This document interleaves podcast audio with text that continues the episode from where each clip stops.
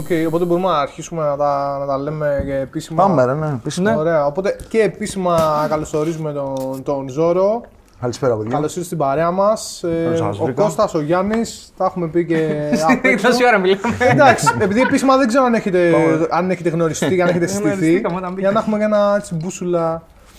Λίγες μέρες μετά και από τη, τη συνέντευξη που κάναμε με τον Buzz, πλέον έχει κυκλοφορήσει και, ο, και το δικό σου solo album. Το, νέο, το έχουμε ακούσει, μας άρεσε πάρα πολύ. Κυκλοφορεί και ένα βίντεο κλιπ μαζί στο, στο YouTube από το Matrix το Matrix. ομώνυμο. Ε, Επίσης, είχαμε και επιστροφή στα lives πριν από λίγες μέρες. Ναι, έγινε και αυτό. Πώς ήταν η όλη εμπειρία μετά από καιρό, πάλι πίσω στις συναυλίες; Ε, κοίταξε, παίξαμε. ήταν λίγο σοκαριστική η φάση. Να σου πω την αλήθεια, και δεν παίξαμε και πολλή ώρα. Δηλαδή, παίξαμε, ξέρω εγώ, δύο κομμάτια. Ε, και παίξαμε με ένα καινούριο συγκρότημα που έχουμε δημιουργήσει από το, το Γενάρη, το Flow Junkies.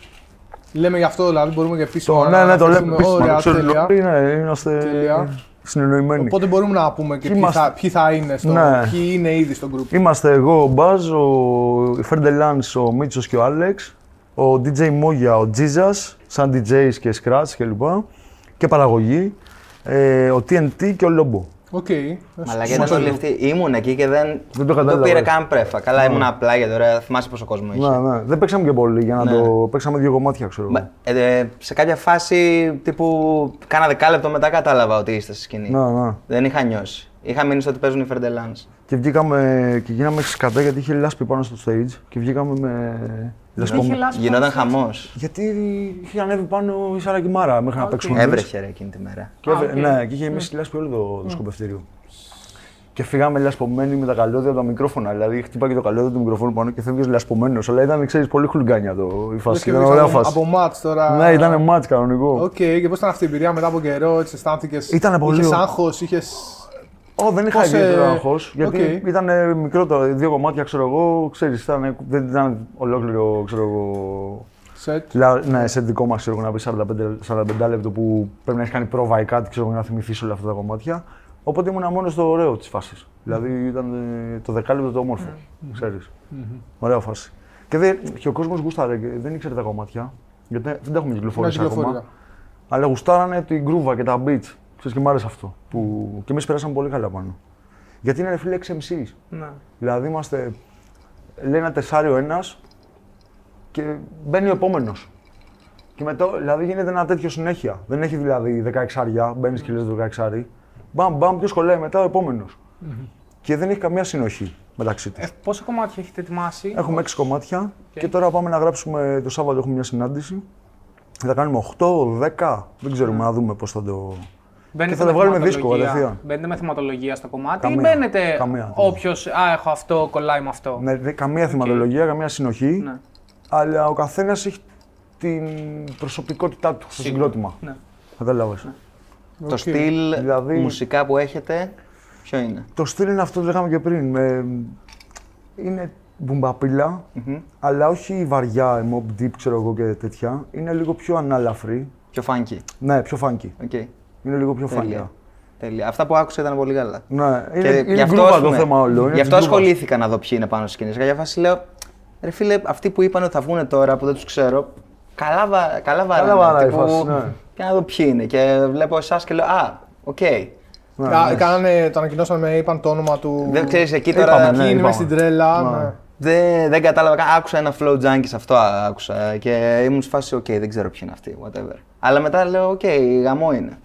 Και λέω, Εντάξει, είδα και stories και από σένα και από άλλα παιδιά που παίζανε και ήταν η παιδική ατμόσφαιρα Ήταν, τελείως. ήταν πολύ καλή και φάση. καπνογόνα και μας θύμισε την όλη κατάσταση πριν το.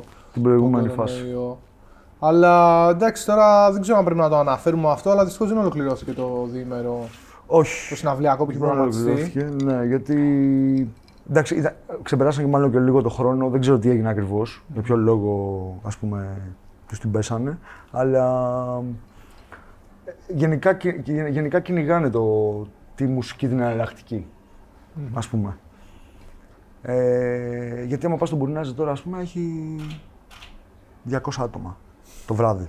Ξέρεις, κλείνουν τα μαγαζιά, αρρώσουν 200 άτομα. Στην Ερμού γίνεται έτσι πλανάρας. Δηλαδή, Εντάξει, θεωρητικά όμως αυτό δεν είναι κάτι το οποίο δεν είναι οργανωμένο από κάποιον. Ενώ εκεί υποτίθεται ότι ήταν μια οργάνωση που κάλεσε τον κόσμο ότι τύπου ελάτε εδώ να Ναι, οκ. μαζευτείτε. Ναι. Με αυτό το σκεπτικό θα μπορούσε να του. Ναι. Ναι. Εντάξει. Οκ, εντάξει, μακάρι να έχουν, υπάρχει καλή. Καλή Νομίζω έκβαση προς τα ρε εκεί φίλε, πάει, δηλαδή Είμαστε και δεν- μέσα, ρε φίλε, ενάμιση χρόνο όμως. Καταλάβατε τι Σίγουρα. γίνεται. Μα δεν διαφωνώ σε αυτό. Δηλαδή και ο κόσμος θέλει να, θέλει να βγει. Δεν τον ενδιαφέρει πια αν θα κολλήσει κορονοϊό, ξέρω εγώ. Πολύ. Ναι. Είμαστε ενάμιση χρόνο από τον προηγούμενο Μάρτιο, ξέρω εγώ. Το καλοκαίρι όλο ήμασταν ε, μέσα. Δεν έγινε τίποτα. Ούτε σε Καισαριανές, πουθενά. Δηλαδή ήταν πολύ λίγα αυτά που γίνανε. Εμείς φαντάσου κάναμε, να το πούμε τώρα, κάναμε ένα live κρυφό στην Κρήτη, στον Ομαλό, στο βουνό. Με 100 άτομα. ναι. Για να παίξουμε, να πεις ότι πάμε να παίξουμε, ξέρω εγώ. Μμ. Ήταν κάποια παιδιά από εκεί, ο, οι- από τους Creta Gunners, που έχουν μια ομάδα εκεί, μια Το έχει συλλογικότητα. αναφέρει νομίζω. ο Ναι, έχει- Μπάς. μας Ο είπε Ηλίας, κάτι ναι. Ηλίας, Ναι. ναι. Ναι, και παίξαμε εκεί ένα live-άκι πάνω στο βουνό για 100 άτομα. Μαζευτήκαμε τώρα τρέμα κορφή για να πάμε πούμε ότι, παίξουμε, ότι παίζουμε ένα live γιατί δεν σε αφήνουν. Mm. Μμ. Εν τω μεταξύ με το που πήγαμε Κρήτη και είχαμε κανονίσει τη φάση, σκάνε κρούσματα στην Κρήτη. Mm. Όπως το πάθαμε και με τα live πέρσι. Έχουμε κανονίσει Πάτρα, Θεσσαλονίκη, Αθήνα, πέρσι το Μάρτι. Και σκάει το πρώτο κρούσμα στην Ελλάδα στην Πάτρα. Ναι. Πέντε μέρες. Το θυμάστε Στην με κάτι αρχή του. παπάδες που είχαν πάει στη, Ναι, ναι, ναι, ναι, ναι. στα αεροσόλυμα και Ναι, γυρίσανε. ναι, και τη φέρα- δρομή που ήταν η πρώτη που. Ναι.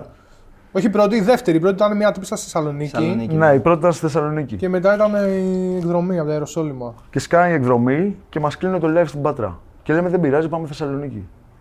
Κάτι με αυτή στη Θεσσα- στη Θεσσαλονίκη Έτσι, αυτή ήταν μετά Θεσσαλονίκη. και κόβεται και η Θεσσαλονίκη. Δηλαδή μας πήγε εβδομάδα παρά εβδομάδα, κυνήγαγε από ναι, πίσω, μας ε. κυνήγαγε. Πω. Καλά, εντάξει, φίλε, ακριβώς το ίδιο. Βέβαια, και εγώ δεν είμαι μουσικός και καταλαβαίνω ότι δεν είναι στο ίδιο level, αλλά είχα ακριβώς την ίδια ατυχία πέρσι το καλοκαίρι που έχω κλείσει να πάω διακοπές στον Πόρο. Ο Πόρος είναι το πιο ήσυχο νησί που υπάρχει στην Ελλάδα, δεν έχει ούτε parties, ούτε clubs, τίποτα. Είναι 100% οικογενειακό νησί και γίνεται lockdown μόνο στον Πόρο. Τη βδομάδα που είναι να πάω, όλα τα νησιά ανοιχτά και Μούτζα. γίνεται lockdown μόνο στον Πόρο. Ναι, ναι. Δηλαδή λες, ρε φίλε, οκ, αν το παίζα στοίχημα αυτό, Τραβάει ξέρω, και θα είχα γίνει. Στον πόρο. τραβάει, Άκυρο, Θα είχα εσύ, στον γίνει πόρο τώρα στο, μόνο. στο πιο άκυρο μέρος. Ωραία. Μαγικό, έχεις αλλάξει outfit Και ξαφνικά έφυγε. και ξαφνικά εξαφανίστηκε η ζακέτα σου. Ναι, ε, μιας και είχαμε ε, και μια συζήτηση πιο πριν για τα lives, ε, όταν είχε έρθει ο Μπάζ εδώ, μας είπε μια ιστορία ότι σε γνώρισε σε ένα live Ναι. και ήρθε και σου είπε. Πω, πω, ήθελα να το ρωτήσω αυτό. Ήθελες Ποια να ήταν η ρωτήσεις, αντίδρασή δικιά σου, μου, ε. ήθελα Να να σου πω ότι- ρωτήσω. Το reaction, ε. Για όσοι δεν έχουν δει το επεισόδιο, κακώς που δεν το έχετε δει να το δείτε. Εδώ, αλλά από για πάνω όσους- είναι. ε, Εδώ, από από πάνω πάνω είναι το έχω ακριβώς. βάλει. Για όσοι δεν το έχουν δει, μας είχε πει ότι ήρθε, σε βρήκε. Εσύ είσαι μεγαλύτερος του, να το πούμε Ναι, αυτό, είμαι. 4-5 χρόνια. Ναι. Και σου λέει εσύ Τέσσερα, είσαι λες, όχι, 4 πολύ χρόνια. μεγάλος, Τεσσεράμισι. Οκ, 4,5. Όχι πέντε, 4,7. 5 Τέσσερα, παρά, εντάξει. 5 παρά να το πούμε, να το Πέντε κλείσουμε παρά. εκεί στο 5 Σαν τα παρά. streams, δεν είναι πέντε, Σαν είναι τα τέσσερα. streams, ναι, είναι 4,5.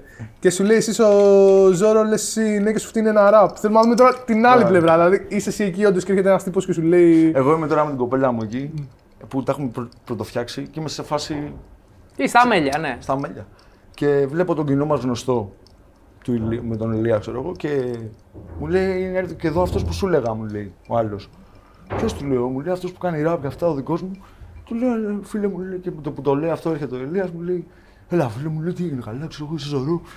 του λέω: Ναι, ρε, φίλε, και αυτά, άκου μου λέει τι έχω γράψει, πάρτο. Και μου λέει, και μου, μου λέει ένα ραπ, όντως. Η κοπέλα μπροστά. Η Ε, δική σου. η κοπέλα την είχα αφήσει πιο πίσω. Οκ. Γιατί εντάξει, ήταν, είχαμε, ήμασταν παρέα, δεν ήμασταν δυο μας τώρα. Είχαμε... Και μου λέει το ραπ, και βασικά δεν μου έκανε εντύπωση το ραπ μόνο. Ήταν και ο Ηλίας σαν άνθρωπος. Δηλαδή, ξέρεις, το γνωρίζατε κι εσείς, είναι έξω καρδιά. Ναι, Ναι. ναι. Πολύ αγαπητικός, πολύ ευδιάθετος, πολύ ωραία φάση. Ξέρεις. Δηλαδή, μου 'βγαλε πολύ ωραία vibes. Και και μετά πήγα, μου λέει, του λέει γράψει ένα κομμάτι και αυτά, ξέρω εγώ, και, και μ' άρεσε και το θράσος. Μμ. Ξέρεις που είχε. Μμ. Το πάρει το ραπ. Όντας και, Πες ακόμα. μικρότερο, όντας και μικρότερο σου. Και μικρότερο. Δηλαδή εσύ ήσουν τότε πόσο χρονών; Εγώ τότε ήμουνα, το 13 ήμουνα 30 25, Οκ. 24-25. Και αυτός ήταν 21. Αυτός ήταν 20, ναι. 20, 20 άλλους. 21, ναι. Και ε, ούτε 21, 20 χρόνια πρέπει να ήταν. Και μετά πάω σπίτι και ακούω ένα κομμάτι του. Του λέω: «Έχεις γράψει τίποτα. Μου λέει: Έχω γράψει ένα, ένα κομμάτι που λεγόταν χρώματα, αν θυμάμαι καλά. Και ακούω και το κομμάτι και είχε ένα, μια ωραία στοιχομηθεία με το ποιο χρώμα συμβολίζει τι. Το μπλε είναι της θάλασσας και το άλλο και το αυτό. Και ταιριάζανε τα vibe μας γιατί και εγώ έγραφα λίγο πιο funk Και ακόμα δηλαδή, έγραφα λίγο έτσι τρελά, τρελιάρικα πράγματα. Και καπάκια μιλήσαμε δηλαδή, στα στάπα κιόλας. Και πήγαμε και γράψαμε. Εγώ έγραφα ένα δίσκο τότε εγώ, ένα υπάκι που είχα μπλέξει με το, με το Δήμο, ένα στούντιο εκεί στην- στο Περιστέρι. Και μπήκε στο EP αυτό. Γράψαμε το κομμάτι το Peace, ένα κομμάτι που λέγεται Peace και το έχω μεταμορφωθεί. Ένα πιο. Κατευθείαν γράψαμε δύο κομμάτια δηλαδή. Και παίξαμε και το πρώτο live κατευθείαν. Δηλαδή στα τρία-τέσσερα κομμάτια νομίζω παίξαμε live. Το οποίο όπως ήταν. Ε. Λέγαμε πριν για την Κεσαγιανή που είχε 6.000 κόσμο Το ξέρω, και άλλο κάποια άκρο, ε. συγκροτήματα παίξανε πρώτο τους live σε 5.000 κόσμο. Εμείς το πρώτο μας live ήταν με 10 άτομα στη λεωφόρο Αλεξάνδρα σε ένα ροκάδικο απέναντι από το γήπεδο του Παναθηναϊκού, κάπου εκεί. Δεν ξέρω αν έχει κλείσει, δεν θυμάμαι και πώς λέγονταν τώρα. Red Sea, ε, δεν θυμάμαι. Bad City. Bad City. Bad City, ναι, Μπράβο. στην Αλεξάνδρα. Το Bad City ήταν. Μμ. Και παίζαμε με ένα άλλο συγκρότημα που όταν ξεκινήσαμε εμείς να παίζουμε, αυτοί είχαν βγει και έξω. Που είχε μια μοτοσυκλέτα στη μέση. Μπράβο, ήταν Ναι. ροκοφάση, είχε χαραλιάδες πρέπει να πηγαίνανε. Δεν ξέρω τώρα τι. Κάτσε. Biker clubs και τέτοια. Ναι, ναι, ήταν τέτοια ροκιά η φάση. Και παίξαμε και ήταν 10 άτομα μέσα στο. Και οι πέντε ήταν φίλοι μας. Δηλαδή το άλλο άκρο. Η Εμείς από- αρχή. έτσι ξεκινήσαμε. Αυτή είναι η ιστορία μας δηλαδή. Real shit. Ξεκινήσαμε εκεί, μετά παίξαμε σε ένα. Παίζαμε σε ένα της γειτονιάς μας στο αγροτικό, ένα ρεμπετάδικο. Ένα ε, με λιχουδιές και τέτοια. Ωραίος συνδυασμός τώρα αυτός. Ρακομελιάδο, σε κοφάση. ραπ, Σε ρεμπετάδικο. Ναι, γιατί μας αγαπούσε η γειτονιά, ξέρω εγώ, γιατί ήταν στη γειτονιά μας αυτή και παίξαμε μια πρωτοχρονιά εκεί που έπεσε και βρωμόξυλο. Βρωμόξυλο γιατί; Έπεσε ξύλο πολύ. Τώρα δεν Πάλι θυμάμαι. real. Για λογαριασμό. Έγινε κάποιος καυγάς ή ένα ξύλο. όχι, όχι, ρε, ήταν. ε, Απ' τη χαρά στο live και καλά όχι, μόνος όχι, ξύλο, ρε, ξύλο, κανονικά. οκ. Και του λέγα του Ηλία κλείσε, ρε, μαλάκα, του λέω, όπως τα λέγαμε, ξέρω εγώ. Του λέω σταμάτη, όχι, μου λέει πάμε. Γερά παρό άλλο, ξέρω εγώ. Και, σαν, και μπροστά ήταν Και έπαιζε το σαλούν. βρωμόξυλο. Ήταν ωραία φάση. Αυτά είναι τα ωραία. Δεν υπάρχουν ντοκουμέντα από αυτά, κάποιο Τέλειο. βίντεο, κάτι να. Όχι, όχι. τίποτα. Αλλά αυτοί που ήταν εκεί δηλαδή το θυμούνται και είχε δημιουργήσει και το σκηνικό ένας γνωστός μας, ο οποίος ε, τα είχε πιει, ξέρω εγώ. Αυτός είναι πολύ, πολύ φάση ο τύπος. Και τους μπριζώνει όλους και αυτός έφυγε. δηλαδή δημιουργήσε όλο τον τζαμπουκά και αυτός ήταν και έπαιρνε μπύρα στο όλο παγκάκι απ' έξω ξέρω εγώ, και καθόταν. και άλλοι σκοτωνόντουσαν μέσα. Δηλαδή. Αυτή είναι η ιστορία που λες με τα live. Δηλαδή έτσι κάπως ξεκινήσαμε. Εντάξει, εγώ είμαι, είμαι περήφανος γι' αυτό, ας πούμε. Που είναι σαν να πήρες μια οικοδομή και να την ξεκίνησες από, τα, θε- από τα θεμέλια. Δηλαδή, δεν σ' αρέσει το ζώρο δεν σ' αρέσει, αυτό δεν το παραδεχτείς. Κατάλαβε να σου πω. Ξεκίνησε από το μηδέν η φάση. Ναι, ξεκίνησε από το μηδέν και αυτό έχει κόπο, έχει δρότα, έχει όλο το πράγμα αυτό. Είναι Και πιο κόσμο. rewarding μετά αυτό, ρε παιδί μου. Ναι. Σου έρχεται καλύτερα. Υπήρχε όμως πλάνο εξ αρχής. Δηλαδή, είχε σκεφτεί ότι θα κατέληγε και στα live πριν το σκοπευτήριο που γινόταν χάμο. Δηλαδή, Ναι. δεν ήταν η πρώτη φορά που βρεθήκατε με ένα κοινό πολύ φανατικό σκοπευτήριο. Μμ. Έχετε δείξει τα τελευταία χρόνια και σαν group και όταν εμφανίζεστε και guest σε live άλλων καλλιτεχνών ότι το κοινό από κάτω είναι πολύ δυναμικό, με τα κομμάτια τα σπάει. Ναι. Ε, υπήρχε πλάνο εκείνη την εποχή, δηλαδή το σκεφτόσουν εσύ ότι okay, ξεκινάμε από το ρεμπετάδικο Ναι. και θα φτάσουμε Ναι, ναι. στο Πειραίους Πάντα. ή Από σε την κάποιο αρχή. άλλο χώρο. Από την Το αρχή. σκεφτόσουν έτσι. Ναι. Ε. Θέλαμε να μας μάθει όλη η Ελλάδα. Από την αρχή. Δηλαδή το 14-15 είχαμε αυτό, μη σου λέω ψέματα. Θέλαμε να γίνει το rap, το rap μας να γίνει γνωστό παντού. Γιατί πιστεύαμε στον εαυτό μας. Και ότι αυτό που γράφουμε είναι ωραίο, ξέρω εγώ. Δηλαδή αυτό δεν μπορώ να σου πω ότι μας πήγε μόνο του. Και α, είναι αυτό που λένε ότι όταν ε, ε, ποθείς κάτι και δεν προσπαθείς γι' αυτό, Δεν θα έρθει. μένει ένας ευσεβής πόθος. Όταν ποθείς κάτι και παλεύεις γι' αυτό, είναι το όνειρό σου που προσπαθείς να το κάνεις πραγματικότητα, ας πούμε. Και το κάναμε, ας πούμε. Το έβαλες πείσμα ή το πίστευες ότι θα γίνει; Και τα δύο. Δηλαδή, Οκ. έχω γράψει πολλές φορές ραπ ε, από εγωισμό. Μμ. Επειδή του Ηλία του κουπλέ είναι καλύτερο, θα κάτσω να γράψω εγώ ένα καλύτερο. Το αλλάζεις δηλαδή; Ε, δεν Έχει θα τα φτάσει αλλάξω, σημείο- δεν θα Α, τα αλλάξω, αλλά α. όταν- Το επόμενο γίνεται; θα είναι, το, κα- θα είναι καλύτερο. Όχι, Θα θες να είναι καλύτερο, το επόμενος. αναλόγως. Δηλαδή, Ναι. μπο- ο Ηλίας που μπορεί να μου στείλει ένα κουπλέ και να πω πω, πω Α, γαμάει. εγώ έλεγα ότι το άκουσα στο στούντιο και λες, Και- κάτσε πάνω να τα αλλάξω. Όχι, όχι. Α, οκ. Θα μου στείλει ένα κουπλέ που είναι καλό. Εγώ θα πω στο τρυπάκι να γράψω ένα καλύτερο. Που για μένα. Κατάλαβε να σου πω. Και αυτός θα μπει αναλόγως στο τρυπάκι να γράψει ένα καλύτερο. Αντίστοιχα και αυτός. Ναι. Τουλάχιστον αυτό γινόταν μέχρι ξέρω εγώ, πριν ένα χρόνο, ενάμιση. Χωρίς να, είναι- χωρίς να σημαίνει Ούτε ότι είσαι ανταγωνιστικός, να ούτε έχει κάτι. μια κακή ας πούμε, Ναι, ναι, κακό ναι. Ευγενής πρόσημο άμιλλα, αυτό. ευγενής άμιλλα. Ευγενής άμιλλα, ναι. Που έτσι πρέπει να είναι στα, στα συγκροτήματα. Ας πούμε, και το ραπ έχει και εγωισμό μέσα. Δηλαδή, εγώ δεν μπορώ να σου πω ότι πάντα έχω γράψει και ραπ σε φάση. Ότι τι έγινε τώρα, κάτσε. Εμείς που είμαστε. Δεν γράφουμε. Πάμε. Και έχω βάλει τον εαυτό μου να γράψει. Νιώθεις αντίστοιχα και με άλλους ράπερ εκτός από το crew; Αυτό ήθελα να πω. Δηλαδή, πέρα από τον Εγωισμό. Ηλία, υπάρχει κάποιος ο οποίος με την καλή έννοια σε μπριζώνει Τύπου- κάθε φορά που τον Εγώ ακούς. δεν, εγώ δεν ναι, ρωτάω. έχω Α, επιρροές. Ναι, έχω επιρροές. Εσύ λες για συγκεκριμένα. Τύπου. Εγώ λέω αν υπάρχει κάποιο. Εγώ εννοούσα γενικά, ρε παιδί μου, άμα το παίρνει αυτό τον εγωισμό και στο παιχνίδι με τους υπόλοιπους, με το, με το υπόλοιπο rap game, ρε παιδί μου. Δεν, είναι- δεν, δεν είναι κακό, δεν είναι κακό απαραίτητα. Ναι, ναι. Δηλαδή δεν θα, ποτέ θα, ούτε θα ντισάρω, ούτε θα, καταλα- θα εκτιμήσω κάποιον που. Και τα λέω και με, με τα περισσότερα παιδιά της σκηνής, ας πούμε. Ναι. Έχω καλές σχέσεις γενικά, δεν είμαι τύπος που τριγκάρει. θα γράψεις κάτι καλό TNT π.χ. και θα πεις εσύ. Ναι. Ξέρω, Ναι. οκ, πάμε. Ποιος μαλάκα. είναι αυτός όμως ναι. που σε μπριζώνει περισσότερο από όλους. Με την ακού- καλή έννοια. Που ακούς και λες, πω ρε φίλε, τι, έ- τι έγραψες τώρα. Πάμε εδώ, πάμε να γράψουμε μεγαλύτερο. Δεν γράφω καλύτερο σίγουρα, αλλά με μπριζώνει ο Explicit. Οκ, ο Βαλάντης. Ναι, ο Βαλάντης. Ο Anser με έχει μπριζώσει ανά περιόδους. Ο Buzz με μπριζώνει. Εντάξει, εκτός από τον Buzz. Ναι. Είναι το, το στανταράκι αυτό. Ε, και ο Λέξ. Αυτοί οι τρεις. Οκ. Τρελό. Αυτοί οι τρεις μπορεί να μπριζώσει και να πούμε Μαλάκα τι γράψανε. Ξέρω, πάμε. Ξέρεις, είναι κάποιες μουσικές που ακούς και λες ξανακάνω μουσική για αυτόν τον λόγο. Ξανα. επανεκκίνηση, ας πούμε. Δηλαδή και τώρα είμαι σε αυτή τη φάση που δεν έχει μουσική. Δηλαδή δεν βγαίνει μουσική. Μου βγαίνει τόση μουσική, αλλά εγώ δεν, μπο- εγώ δεν μπορώ να τα ακούσω αυτά. Τη νέα, το νέο ρεύμα, ας πούμε, που παίζει. Ξέρω εγώ. Θα ακούσω δύο-τρεις μέχρι εκεί. Αλλά επειδή δεν κάνω και αυτή τη μουσική, δεν μπορώ να με επανεκκινήσει, να, να κάνω την επανεκκίνηση μέσα μου και να πάρω κάβλα ξέρω εγώ, για αυτό που κάνω εγώ, γιατί είναι λίγο διαφορετικό. Κατάλαβες. Τι είναι αυτό που είναι τόσο διαφορετικό; Είναι ο ήχος διαφορετικός και το, το ηχόχρωμα και αυ- τα μηνύματα τα δικά μας. Ναι. Καταλαβες. Εντάξει, δεν είναι απο... απαραίτητο όμως ότι όλα αυτά τα κομμάτια έχουν όλα τα ίδια μηνύματα. Οκ, κάποια είναι π.χ. battle. Ε, Είναι ο ήχος διαφορετικός. ναι. είναι ο ήχος Το διαφορετικός. ρωτάω γιατί. Δηλαδή η δικιά μας σχολή Ναι. του rap είμαστε 10 που είμαστε... Το καταλαβαίνεις αυτό που σου λέω. Μπορεί Σίγουρα, να είναι λεπτή καταλαβαίνω. διαφορά. Όχι, καταλαβαίνω το, το, το που κυμαίνεσαι και που κυμαίνεστε. Ε, μ, το θέμα είναι ότι π.χ. στον δίσκο το δικό σου σε σχέση με το δίσκο του Μπάζα, άκουσα ότι υπήρχε μια ποικιλομορφία σε σχέση με τα beats.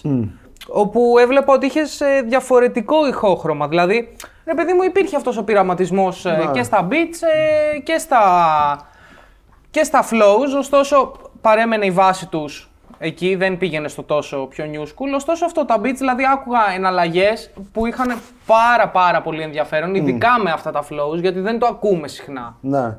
Κοίταξε, α, γενικά για να σου μιλήσω γενικά για, για, για το δίσκο, αφού πήγαμε προς τα εκεί, ας πούμε. Ε, ξεκίνησα να γράφω το δίσκο ε, γράφοντας το πρώτο κομμάτι, το, το Μαύρο Πάνθυρα, που ήταν μια εισαγωγή, η δικιά μου ιστορία με το ραπ, πώς το βλέπω. Και μετά σκάει η καραντίνα. Ακυρώνονται τα live όλα. Ο Ηλίας γράφει ένα δικό του δίσκο. Μου το έχει πει ξέρω εγώ τι γράφω. Και εγώ γράφω κουμπλέ τα οποία, επειδή λες, όταν γράφεις ένα δίσκο είσαι focus. Δε- δεν έχεις πολύ ας πούμε, χώρο να γράφεις με άλλους, να κάνεις feats κλπ. Δηλαδή είσαι λίγο focus στη δουλειά σου. Λέω, μην το πασάρει στον Ηλία τα κουπλές σου, άστονα και γράψε εσύ ρε παιδί μου τα δικά σου. Δηλαδή έτσι ξεκίνησα και πήγα στη διαδικασία. Να γράφω κομμάτι-κομμάτι. Δεν ήταν προμελετημένο δηλαδή να βγάλει ο ένας back to back. Προέκυψε solo. στη- Αυτό Στην ήταν άλλη πορεία. ερώτηση. Αν επηρέασε ότι ο ένας έβγαλε δίσκο στο να μπει και ο άλλος σε ένα τέτοιο τρυπάκι στο να βγάλει δίσκο. Ε, Και αν στο ενδιάμεσο το ξέρεις, ο ένας έβαζε τον άλλο να κάνει ακροάσεις ή αν υπήρχε κάποια. Πολλά τέτοια κάναμε, ναι. Ναι. Κάναμε. Και γράφοντας λοιπόν το, το, το κομμάτι του Ευέρσος, την τρύπα του Όζοντος, το καλοκαίρι, ε, γράφω και το καλοκαιριάζει, ένα άλλο κομμάτι του δίσκου και λέω μαλάκα έχεις γράψει τρία κομμάτια, ξέρω εγώ, πάμε. Προχώρησέ το. Ο Λιάς ακόμα στη φάση ότι γράφω, γράφω, γράφω, ξέρεις, γιατί είχε πολλά κομμάτια ο Λιάς είχε γράψει, ξέρω, εγώ, και προσπαθούσε να διαλέξει, να γράψει κι άλλα. Δηλαδή είχαμε ακόμα την απόσταση, τη μουσική, ρε παιδί μου. Ε, και τι έκανα. Αυτό που, αυτό που με ενδιέφερε πολύ ήταν να πάρω διαφο- διαφορετικά από 8 διαφορετικούς παραγωγούς beats. Δηλαδή δεν ήταν ακριβώς ένας δίσκος. Μμ. Πάνω από αυτά που θέλω. Ήταν και μουσικά για μένα ένα στοίχημα, ας πούμε. Ε, ο Low P στο καλοκαιριάζει έγραψε, δεν ξέρω αν έχεις ξαναγράψει τραπ παραγωγή ο Low P. Ήταν η πρώτη τραπ παραγωγή που έχω ακούσει του Low P. Του λέω αυτή θέλω. Δηλαδή έκανα και πράγματα ψιλοτρελά, ρε παιδί μου. Ξέρεις, στο, στο μυαλό μου, ας πούμε. Και ήθελα να έχει ένα ηχόχρωμα καινούριο και να είναι 8 διαφορετική παραγωγή. Και εγώ το στοίχημα με τον εαυτό μου ήταν να πατήσω σε αυτές τις 8 παραγωγές που μου αρέσουν. Μμ. Το δέσιμο λοιπόν του δίσκου έρχεται και στοιχουργικά αλλά και τα beats στο τέλος. Γιατί εγώ, ας πούμε, τ- τώρα που ακούω το δίσκο βλέπω ότι υπάρχει μια συνοχή παρόλο που είναι άκυρη φάση μια με την άλλη. υπάρχει ένα. ένα και, και ο ηχολήπτης βέβαια. Όταν το μιξάρεις, ας πούμε. Ναι. Το οποίο είναι ηχοληψία, Και το θανασμού. master. Όχι, η στα ηχοληψία είναι ο Soundgarden Studios, Οκ. ο Κριτσιμάς, ο Λάμπρος Και ο Κριτσιμάς Λεωνίδας. και ο Λεωνίδας. Ε, εκεί λιώσαμε τα, τις πέτσες μας. Δυσκολεύτηκε, δυσκολευτήκαμε πολύ να φέρουμε κάποια κομμάτια και να τα φέρουμε σαν ηχόχρωμα. Ξέρεις, να ταιριάζει το ένα με το άλλο κλπ. Ε, εντάξει, τα καταφέραμε νομίζω. Εγώ είμαι πολύ ευχαριστημένος κλπ. Έχεις αγαπημένο κομμάτι από το δίσκο. Θα σου πω το κάψιμο του δίσκου τώρα. Το, το κάψιμο του δίσκου ήταν ε, ότι το καλοκαίρι που φύγω διακοπές άρχισα να βλέπω πώς βγήκε Matrix ο δίσκος. Α, αυτό. Ναι, λίγο το, την Ναι. σημασία πίσω από αυτό. Το καλοκαίρι πριν φύγω άρχισα να βλέπω βιντεάκια του Δανέζη στο YouTube. Του φυσικού. ε; Ναι. Ο Κριτσιμάς που μιξάραμε κάποια κομμάτια είχε μπει ήδη στο τρυπάκι αυτό. Δηλαδή ε, ασχολείται πολύ με τα διαστήματα, τους πλανήτες, διάφορα πράγματα. Είδες να φανταστώ τη συνέντευξή τους στο Creta Creta TV, αν το λέω σωστά, Creta Πολλές TV που λέει κοινωνίες ομιλίες, Matrix. Οκ. ο- Εγώ κοιμάμαι με συνεντεύξεις και ομιλίες. Δηλαδή μου λες για τις συνεντεύξεις, έχω δει όλες και κοιμάμαι με αυτά. Δηλαδή με αναγνωρίζουν αυτά εμένα. Ε, Άρα τις έχεις δει όλες. δεν ξέρω, Περνάνε εγώ στο πολύ. υποσυνείδητο. Τις μισές σίγουρα, μέχρι τη μέση βλέπω, ας πούμε. και τέλος πάντων βλέπω εκεί Δανέζη με καίει. Δηλαδή, μετά μπαίνω σε κάτι άλλα τρυπάκια, Astronio κλπ. Και μετά και άλλα videos κλπ. Και μαθαίνω διάφορα πράγματα, ξέρω εγώ. Και είναι να πάω και διακοπές στην Κρήτη, να φύγω μετά από πολύ καιρό από την Αθήνα. Και μου σκάει το Matrix, μου, μου σκ- sorry, μου σκάει το κομμάτι Ανδρομέδα, το τελευταίο κομμάτι του δίσκου, το οποίο το συνδυάζω με πλανήτες και ξέρεις, είναι όλο αυτό το διαστημικό που είχα φάει στη μάπα και το αστικό και το προσωπικό με τους φίλους μου, γιατί στο κομμάτι αυτό κάνω παραλληλισμούς πλανητών με φίλους κλπ. Δηλαδή, Και είχε ένα πείμα στο τέλος, έτσι. έχει και ένα πείμα η, φιλιο, η, φι- η φιλία Κανελοπούλου, το οποίο της έδωσε το κομμάτι και έγραψε πάνω στο κομμάτι το πείμα το δικό της. Ε, και μετά φίλε το Matrix σημαίνει γενικά, ρε παιδί μου, οτιδήποτε προσπαθείς να ξεφύγεις για μένα πια και δεν μπορείς. Mm. Ξεκινώντας από την πόλη, που νομίζω ότι να φύγεις από την πόλη είναι κάτι φοβερό να πας για ένα μπάνιο στο Αλεποχώρι και λες, α, πήγα για μπάνιο στο Αλεποχώρι που είναι 50 χιλιόμετρα, τίποτα. Πώς η πόλη σε εγκλωβίζει και δεν φαντάζεσαι τη ζωή σου εκτός από Εκτός Εκτός Αθήνας, ας πούμε, που είμαστε εμείς. Και πόσο δύσκολο είναι αυτό όλο, ας πούμε, να το κάνεις. Και για μένα πιο πολύ, ας πούμε. Ενώ θέλουμε όλοι κάποια στιγμή, άμα όποιον και να ρωτήσει πάνω από 25-30, σου πει να πάμε στο χωριό να, ή να πάμε σε μια πόλη να μείνουμε. Αλλά κανείς δεν φεύγει όμως. Πολύ λίγοι φεύγουν. Ναι. Και, Το στα- βλέπουμε σαν και ρίσκο. στο χωριό μας αντίστοιχα πολλά παιδιά δεν λένε ότι πότε θα πάμε στην πόλη. Πότε θα πάμε στην πόλη, ναι, που Ναι. να Ούτε ξέρω, ξέρεις. αυτοί, υπάρχει ούτε ένα αυτοί πολύ έρχονται οι φίλους. περισσότεροι γιατί το φοβούνται. Ναι. Που λένε πότε θα Ναι. γίνω. Δηλαδή θυμάμαι και πιο πιτσιρικά που είχα σχέση και με επαρχία και με καταγωγή γονιών κτλ. Που όλα τα παιδιά στην ηλικία μου λέγανε πότε θα γίνουμε 18 να φύγουμε να πάμε στην Αθήνα. Ή αν όχι όλα, πάρα πολλά. Ναι. Οπότε νομίζω ότι υπάρχει και το αντίθετο από εκείνη την πλευρά. Ναι, λίγο σε μεγαλύτερη ηλικία βέβαια. Στην πόλη στα 30 λες φεύγω. Ξέρω εγώ, 18 είμαι στην πόλη είσαι άρχοντας. Ζεις πολύ ωραία. Μέχρι τα 25 ξέρω εγώ. Μετά αρχίζεις, εγώ τουλάχιστον, αρχίζω λίγο και. Λέω τώρα πού να πάμε. Δηλαδή πήγα εκεί, ξαναπήγα εκεί, εκεί, εκεί, ξέρω εγώ. Είναι λίγο πιο δύσκολη ρε παιδί μου η φάση της διασκέδασης. Δεν τη ρουφάς την πολύ όπως τη ρουφούσε πιο παλιά, ας πούμε. Δεν έχει την ίδια όρεξη. Αυτό, ναι. Δηλαδή θα κάτσεις με πέντε φίλους, μια παρέα, ξέρω εγώ. σε μια Αλλάζουν οι ταράτσα. προτεραιότητες σου. Ναι, Έχεις αρχίσει να νιώθεις οπότε ότι είναι μια φυλακή ναι. η Πολλές φορές. καθημερινότητα; Ναι. Οκ. Ειδικά για τα παιδιά που δουλεύουν και επειδή δουλεύω και εγώ χρόνια, ας πούμε, είναι μια φυλακή. Και προσπαθείς να τη χακάρεις; Προσπαθείς να βγεις στο προαύλιο το απόγευμα, να προαυλιστείς, να δεις τους φίλους σου το βράδυ, ξέρω εγώ, στο κελί, σε κανένα κελί αλλού. Κάπως έτσι, δηλαδή, Οκ. okay. να το κάνουμε παρομοίωση και να το πάμε. Ο Μορφέας ποιος ταινιακά. είναι; Ο Μορφέα. Ναι, για σένα. Άμα είσαι Μορφέας ο Νίο. ήταν στην τε- την ταινία το έχεις δει με το Ποια, Matrix. όχι. Με το Α, Matrix ναι, τι ναι, λέγε. ναι, ναι. Ναι. Ο Μορφέα είναι αυτός που. Ε, είναι ο μέντορας, ας πούμε, του Νίο. Είναι αυτός που ουσιαστικά του ανοίγει τα μάτια και του λέει τι ακριβώς Ναι. παίζει. Ναι. Για σένα, ποιος ήταν ο Μορφέας αυτός; Άμα ζούμε στο Matrix. Υπήρχε κάποιος έτσι κινητήριος ε, Ε, μοχλός. Ή Για- υπάρχει κάποιος κυρίως που το για, για, υπενθυμίζει. για να τα καταγράψω όλα αυτά ή για να Κάποιος που στο συνειδητοποιήσω. υπε- Ναι, για να το συνειδητοποιήσεις. Αυτός που σου άνοιξε τα μάτια. Ποιος σου άνοιξε Δεν τα νομίζω μάτια; να είναι κάποιος Οκ. συγκεκριμένος. Είναι Οκ. και μια κατάσταση. Μεγαλώνοντας τη βιώνει μόνος στην κατάσταση, ρε παιδί μου αυτή. Είναι συνήθως αυτοί που το κάνανε και φύγανε από την Αθήνα.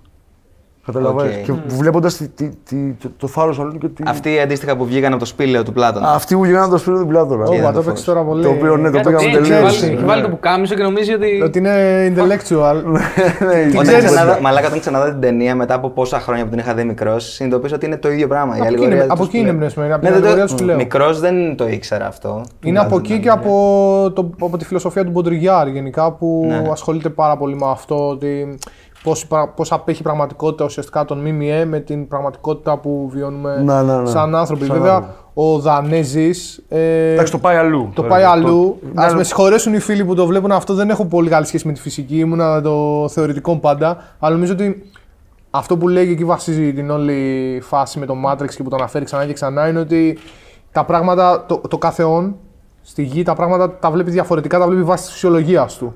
Ναι. Έτσι, Αυτό ουσιαστικά λέει, κάτι, αυτό λέει, κάτι ναι, τέτοιο ναι. το λέει. Εγώ σου ότι- έχω διαβάσει χωρί να έχω γνώση φυσικής και αστροφυσικής κλπ. Αυτό λέει. Λέει ότι παίρνεις μια πληροφορία την οποία την επεξεργάζεται το εγκέφαλό σου ε, και το κάνει η όραση. Δηλαδή, απλά δεν είναι αυτό που βλέπεις, είναι μια πληροφορία που έρχεται, είναι άλλη και ψάξε. Πιες τα εγώ και κούρευτο τώρα. Ναι.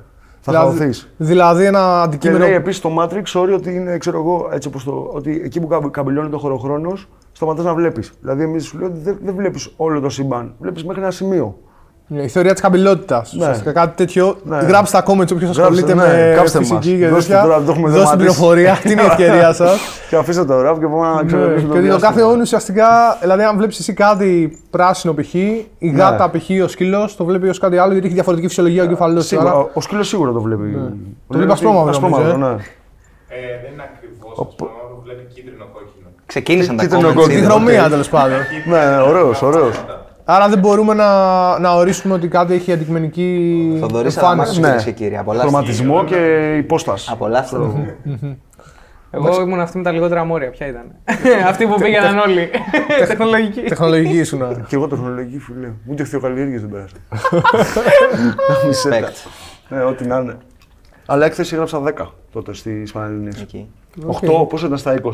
Θα... Πόσο έπιανε; Νομίζω 8. Πόσα μόρια, πόσο, τι ποσόστωση. Ναι.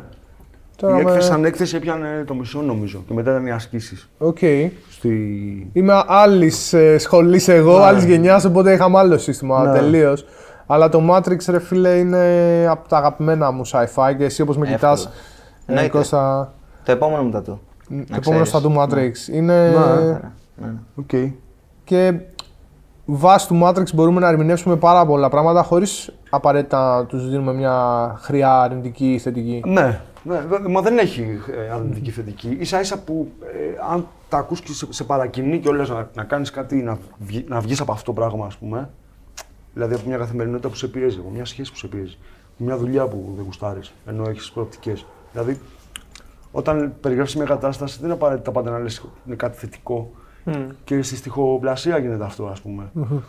Δε- ε, μπορεί να κάνεις απλώς τον άλλο να συνειδητοποιήσει αυτό που ζει και να αποφασίσει. Όπα, εδώ όμως, εδώ όμως, Εγώ- μισό λεπτάκι. Στη θεωρία του σπηλαίου όμως, Α, που οκ. εκεί βασίζεται, στην αλληγορία του σπηλαίου, εκεί βασίζεται όλη αυτή η φάση του Πλάτωνα. Ε, αυτοί που βγαίνουν από το σπήλαιο και βλέπουν τον πραγματικό κόσμο, ε, γυρίζουν. Πίσω. Έχουν το δίλημα, ναι, και λένε ότι οι, οι, οι περισσότεροι λέει ο Πλάτωνας, μαγεύονται από το φως που βλέπουν απ' έξω χάνονται. και κάθονται εκεί, πάνε στη, στην ίσο των Μακάρων, νομίζω έτσι το Τρελαίνονται λέει. στην ουσία. Όχι τρελαίνονται, ε, τους αρέσει πάρα πολύ αυτό που βλέπουν και λένε ότι δεν βαριέσαι τώρα, δεν θα κατεβώ πάλι κάτω να τους πω στους άλλους ότι υπάρχει και κάτι άλλο. Ναι. Πάω Φεύγω. στην ίσο των μακάρων και είμαι χαλαρά εδώ και δεν με απασχολεί, είμαι κομπλέ. Ε, και οι άλλοι κάτω λένε ότι όχι, δεν υπάρχει αυτό, δεν είμαστε κομπλέ Όσοι κι εμείς γυρνάνε εδώ. Ναι. πίσω- Όσοι γυρνάνε πίσω παλεύουν λοιπόν να τους πείσουν να βγουν από το σπήλαιο. Ναι, ναι. Εσύ νιώθεις την ανάγκη στον κύκλο σου και αν Ναι. έχεις στον κύκλο σου στους ακροατές που σου ακούνε να τους παρακινήσεις για κάτι άλλο. Ναι. Το αισθάνεσαι αυτό το πράγμα; Αισθάνομαι πρώτα στον εαυτό μου. Ότι πρέπει να ξυπνήσω στον εαυτό μου. Δηλαδή να το κάνω εγώ. Δεν είμαι γενικά τύπος που θα, συμβουλε... που θα δώσω συμβουλές και τέτοια. Αλλά θα. Προσπα... Προτιμάω να να δώσω κανένα παράδειγμα στους κοντινούς μου ανθρώπους. Δηλαδή δεν ξέρω αν έχει δηλαδή, τόσο επιρροή. Αυτό είναι ένα, ένα ερώτημα. Σε μένα, ας πούμε, τα συγκροτήματα και το ραπ και αυτά που άκουγα, ξέρω εγώ, παλιά, και, πλε... και σήμερα συμβαίνει, είχαν μεγάλη επιρροή πάνω μου. Δηλαδή 15 χρονών, 16 άκουγα το ρήμα για χρήμα. Το ρήμα για Το χρήμα Κιτσάνο. και ήμουν αυτό. Δηλαδή ήμουν ρήμα για χρήμα. Κατάλαβα, η ζωή μου ήταν αυτό, δηλαδή. Γούσταρα, παίρνω σε αυτή τη φάση. Μετά, ξέρω εγώ, άκουσα τις μηχανές. Πω, πω, λέω, τι είναι αυτό. ξέρω. Πιο μεγάλος. Ναι, με επηρέασε. Δεν ξέρω κατά πόσο, ή δεν μπορώ να το αντιληφθώ. Κατά πόσο δηλαδή μπορεί η μουσική, πέρα από το κοινό, κατά πόσο μπορεί η μουσική να επηρεάσει, να αλλάξει. Δεν έχω απάντηση σε αυτό. Και δεν ξέρω αν είχε κάποιος απάντηση. Δεν πιστεύεις ότι όπως ένας σε επηρέασε, παραδείγματος χάρη το ρήμα για χρήμα ή μηχανές, αντίστοιχα και το Matrix, αλλά και τα Zoro Buzz κομμάτια ε, στον αντίστοιχο Γιώργο που Ναι. είναι τώρα 15, 16, 17, 20 χρονών να έχει το ίδιο αποτέλεσμα. Σίγουρα. Δεν μπορώ να το. Δεν το σκέφτεσαι. Πολύ πιθανόν να συμβαίνει. Πολύ πιθανόν να συμβαίνει. Απλά δεν μπορώ να το συνειδητοποιήσω και να το. να σου το πω με σιγουριά. Σίγουρα επηρεάζει και θα φανεί σε κάποια χρόνια. Δηλαδή τότε θα το δεις και εσύ. Ναι, κοίταξε, ήδη ας πούμε, στο δίσκο αυτό που, που βγάλαμε και ο Ηλίας και εγώ, είχαμε πάρα πολύ, πήραμε πάρα πολύ αγάπη από, και από παιδιά που μας ακούνε από το 15, από το 16, ξέρω εγώ, ε, πάνε τώρα 6 χρόνια, ξέρω εγώ, 7 και ήταν 15 και τώρα είναι 22. Και μπαμπάδες που κάναν παιδιά και μας ακούνε πριν κάνουν παιδιά και μας ακούνε ακόμα και μεγαλώνουμε τα παιδιά μαζί και μας στέλνουν τα παιδάκια τους να τραγουδάνε. Τρελό. Είναι, τρε- αυτά είναι τρελά πράγματα, ας πούμε. Σε αγχώνει αυτό καθόλου. Δηλαδή, Στην όταν βλέπεις αρχή- το live να έχεις κάποιο άλλο με το παιδί του που είναι fans, που είναι ακροατής της μουσικής σας, είναι fan και σκάει με το παιδί Το του. τι θα πλέον. πω. Το, Ότι έχεις ευθύ- αισθάνεσαι ότι έχει ευθύνη απέναντί του. Αναλόγως με αυτό που θα γράψω.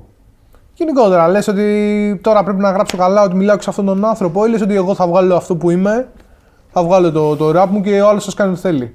Ναι, η αλήθεια είναι ότι αισθάνομαι. Αισθάνεσαι ευθύνη, ε. Ναι. Αισθάνομαι μια ευθύνη. Ε, τα τελευταία χρόνια πιο πολύ. Διότι- Ίσως γιατί μεγαλώνω και εγώ και βλέπω, το βλέπω αυτό. Ξέρεις, ότι δεν μπορώ να πω τι θέλω πια.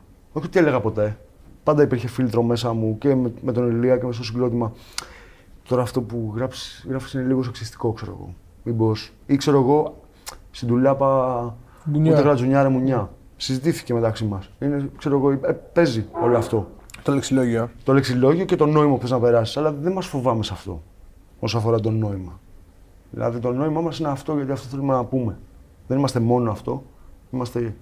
Έχουμε κάνει πολλά πράγματα ας πούμε, που δεν είμαστε αυτό.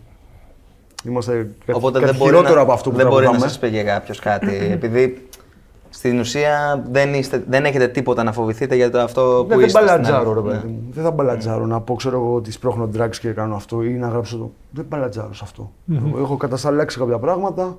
Ότι, ε, δηλαδή και εμένα αυτή είναι η, η ανταμοιβή μας είναι, είναι και αυτή. Να μεγαλώνεις το παιδί, το παιδί του, ξέρω εγώ, και να σε ακούει και να ζητάει μπλουζάκι για το παιδάκι του, ξέρω εγώ. Και, και να σου δίνει την αγάπη του και να βλέπεις το παιδάκι σε ένα βίντεο να χορεύει, ξέρω εγώ κλπ. Και, και ο άλλος να είναι 23 και είναι. Είναι ωραία πράγματα αυτά. Σου δίνει ενέργεια. Ναι, σου δίνει ένα νόημα, ένα κίνητρο, ας πούμε. Δηλαδή θεωρώ ότι είναι πολύ cash, πληρώνεις cash χοντρά έτσι. Κατάλαβες. Ότι το Ψυχικά. νιώθεις, το νιώθεις σαν Το νιώθεις πολύ, εγώ τεράστια αυτό νιώσα ανταμοιβή, πολύ στο ναι. δίσκο αυτό το πράγμα. Ακόμα και να μην είχε πάει καλά σε views ή streams ή οτιδήποτε, Ναι, ξέρω. ναι. Είναι μεγαλύτερη ανταμοιβή που νιώθεις. Ναι, είναι πολύ, είναι πολύ ωραίο πράγμα. Γιατί έχεις εκθέσει τον εαυτό σου έξω όπως είναι Ναι. και έχεις περάσει τα μηνύματα που θες να περάσεις και κάποιοι τα νιώσαν. Και κάποιοι τα νιώσαν και τα, τα νιώθουν ακόμα και σε ακολουθάνε. Τέλειο. Δηλαδή μετά από, ε, τους ενδιαφέρει τι κάνεις. Είναι υπέροχο. Δηλαδή θα βγάλεις μια δουλειά και όλες τον ενδιαφέρει. Δηλαδή στο, και στο live που λες φαίνεται όλο αυτό το πράγμα. Αν αυτό σταμάταγε κάποια στιγμή, Τι; θα συνέχιζες με την ίδια ενέργεια. Πες ότι περνάνε τα χρόνια και κάποια στιγμή ο κόσμος μεταφέρεται αλλού ή πάψει να βλέπεις τις εμφανίσεις, την αγάπη αυτή που είχες συνηθίσει να βλέπεις. Πιστεύεις ότι θα συνέχιζες με την ίδια ενέργεια; Ναι. Ή θα έλεγες ότι α, τώρα δεν παίρνω πια το, ε, την ανταπόκριση του κόσμου που Ναι. έχω συνηθίσει, οπότε εντάξει, άστο. Πιστεύεις ότι σαν άνθρωπος, σαν άνθρωπος που θα απογοητευόταν εύκολα από κάτι τέτοιο, μπορείς να το προβλέψεις; Ναι, το έχω σκεφτεί πολλές φορές αυτό. Τι θα κάνω. Ε, δεν έχω κάτι αποφασίσει ακόμα. Δεν ξέρω αν... ε, μπορεί, να είμαι, περισσ- μπορεί να είμαι και τόσο εγωιστής που να σταματήσω πριν γίνει όλο αυτό.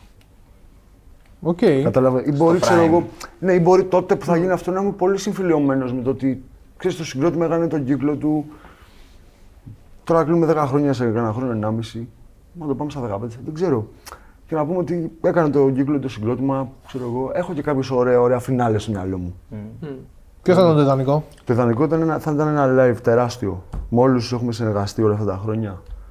Και όπου έχουμε περάσει και έχουμε παίξει, να κάνουμε ένα, ένα μεγάλο live στο Περιστέρι, στο, στο γήπεδο το, το, το, Γουσουπού, ξέρω εγώ. Αυτό έχουμε συζητήσει με τα παιδιά. Και να γίνει μέσα εκεί αυτό το, η τελετή, ξέρω εγώ.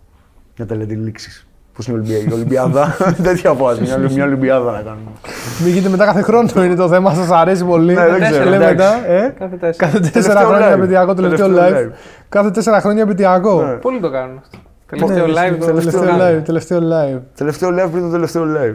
Πρέπει να είναι και λίγο, ρε παιδί μου, πρέπει να είναι και λίγο εθιστικό αυτό από ένα σημείο με- και μετά, με την καλή έννοια. Ότι αν το κάνεις αυτό και σου προσφέρει μια τρομερή συγκίνηση και μια τρομερή ευχαρίστηση, το καταλαβαίνω και τον καλλιτέχνη που Που θα το ξανακάνει. Που να, θα θέλει να το ξανακάνει. Εντάξει, οκ.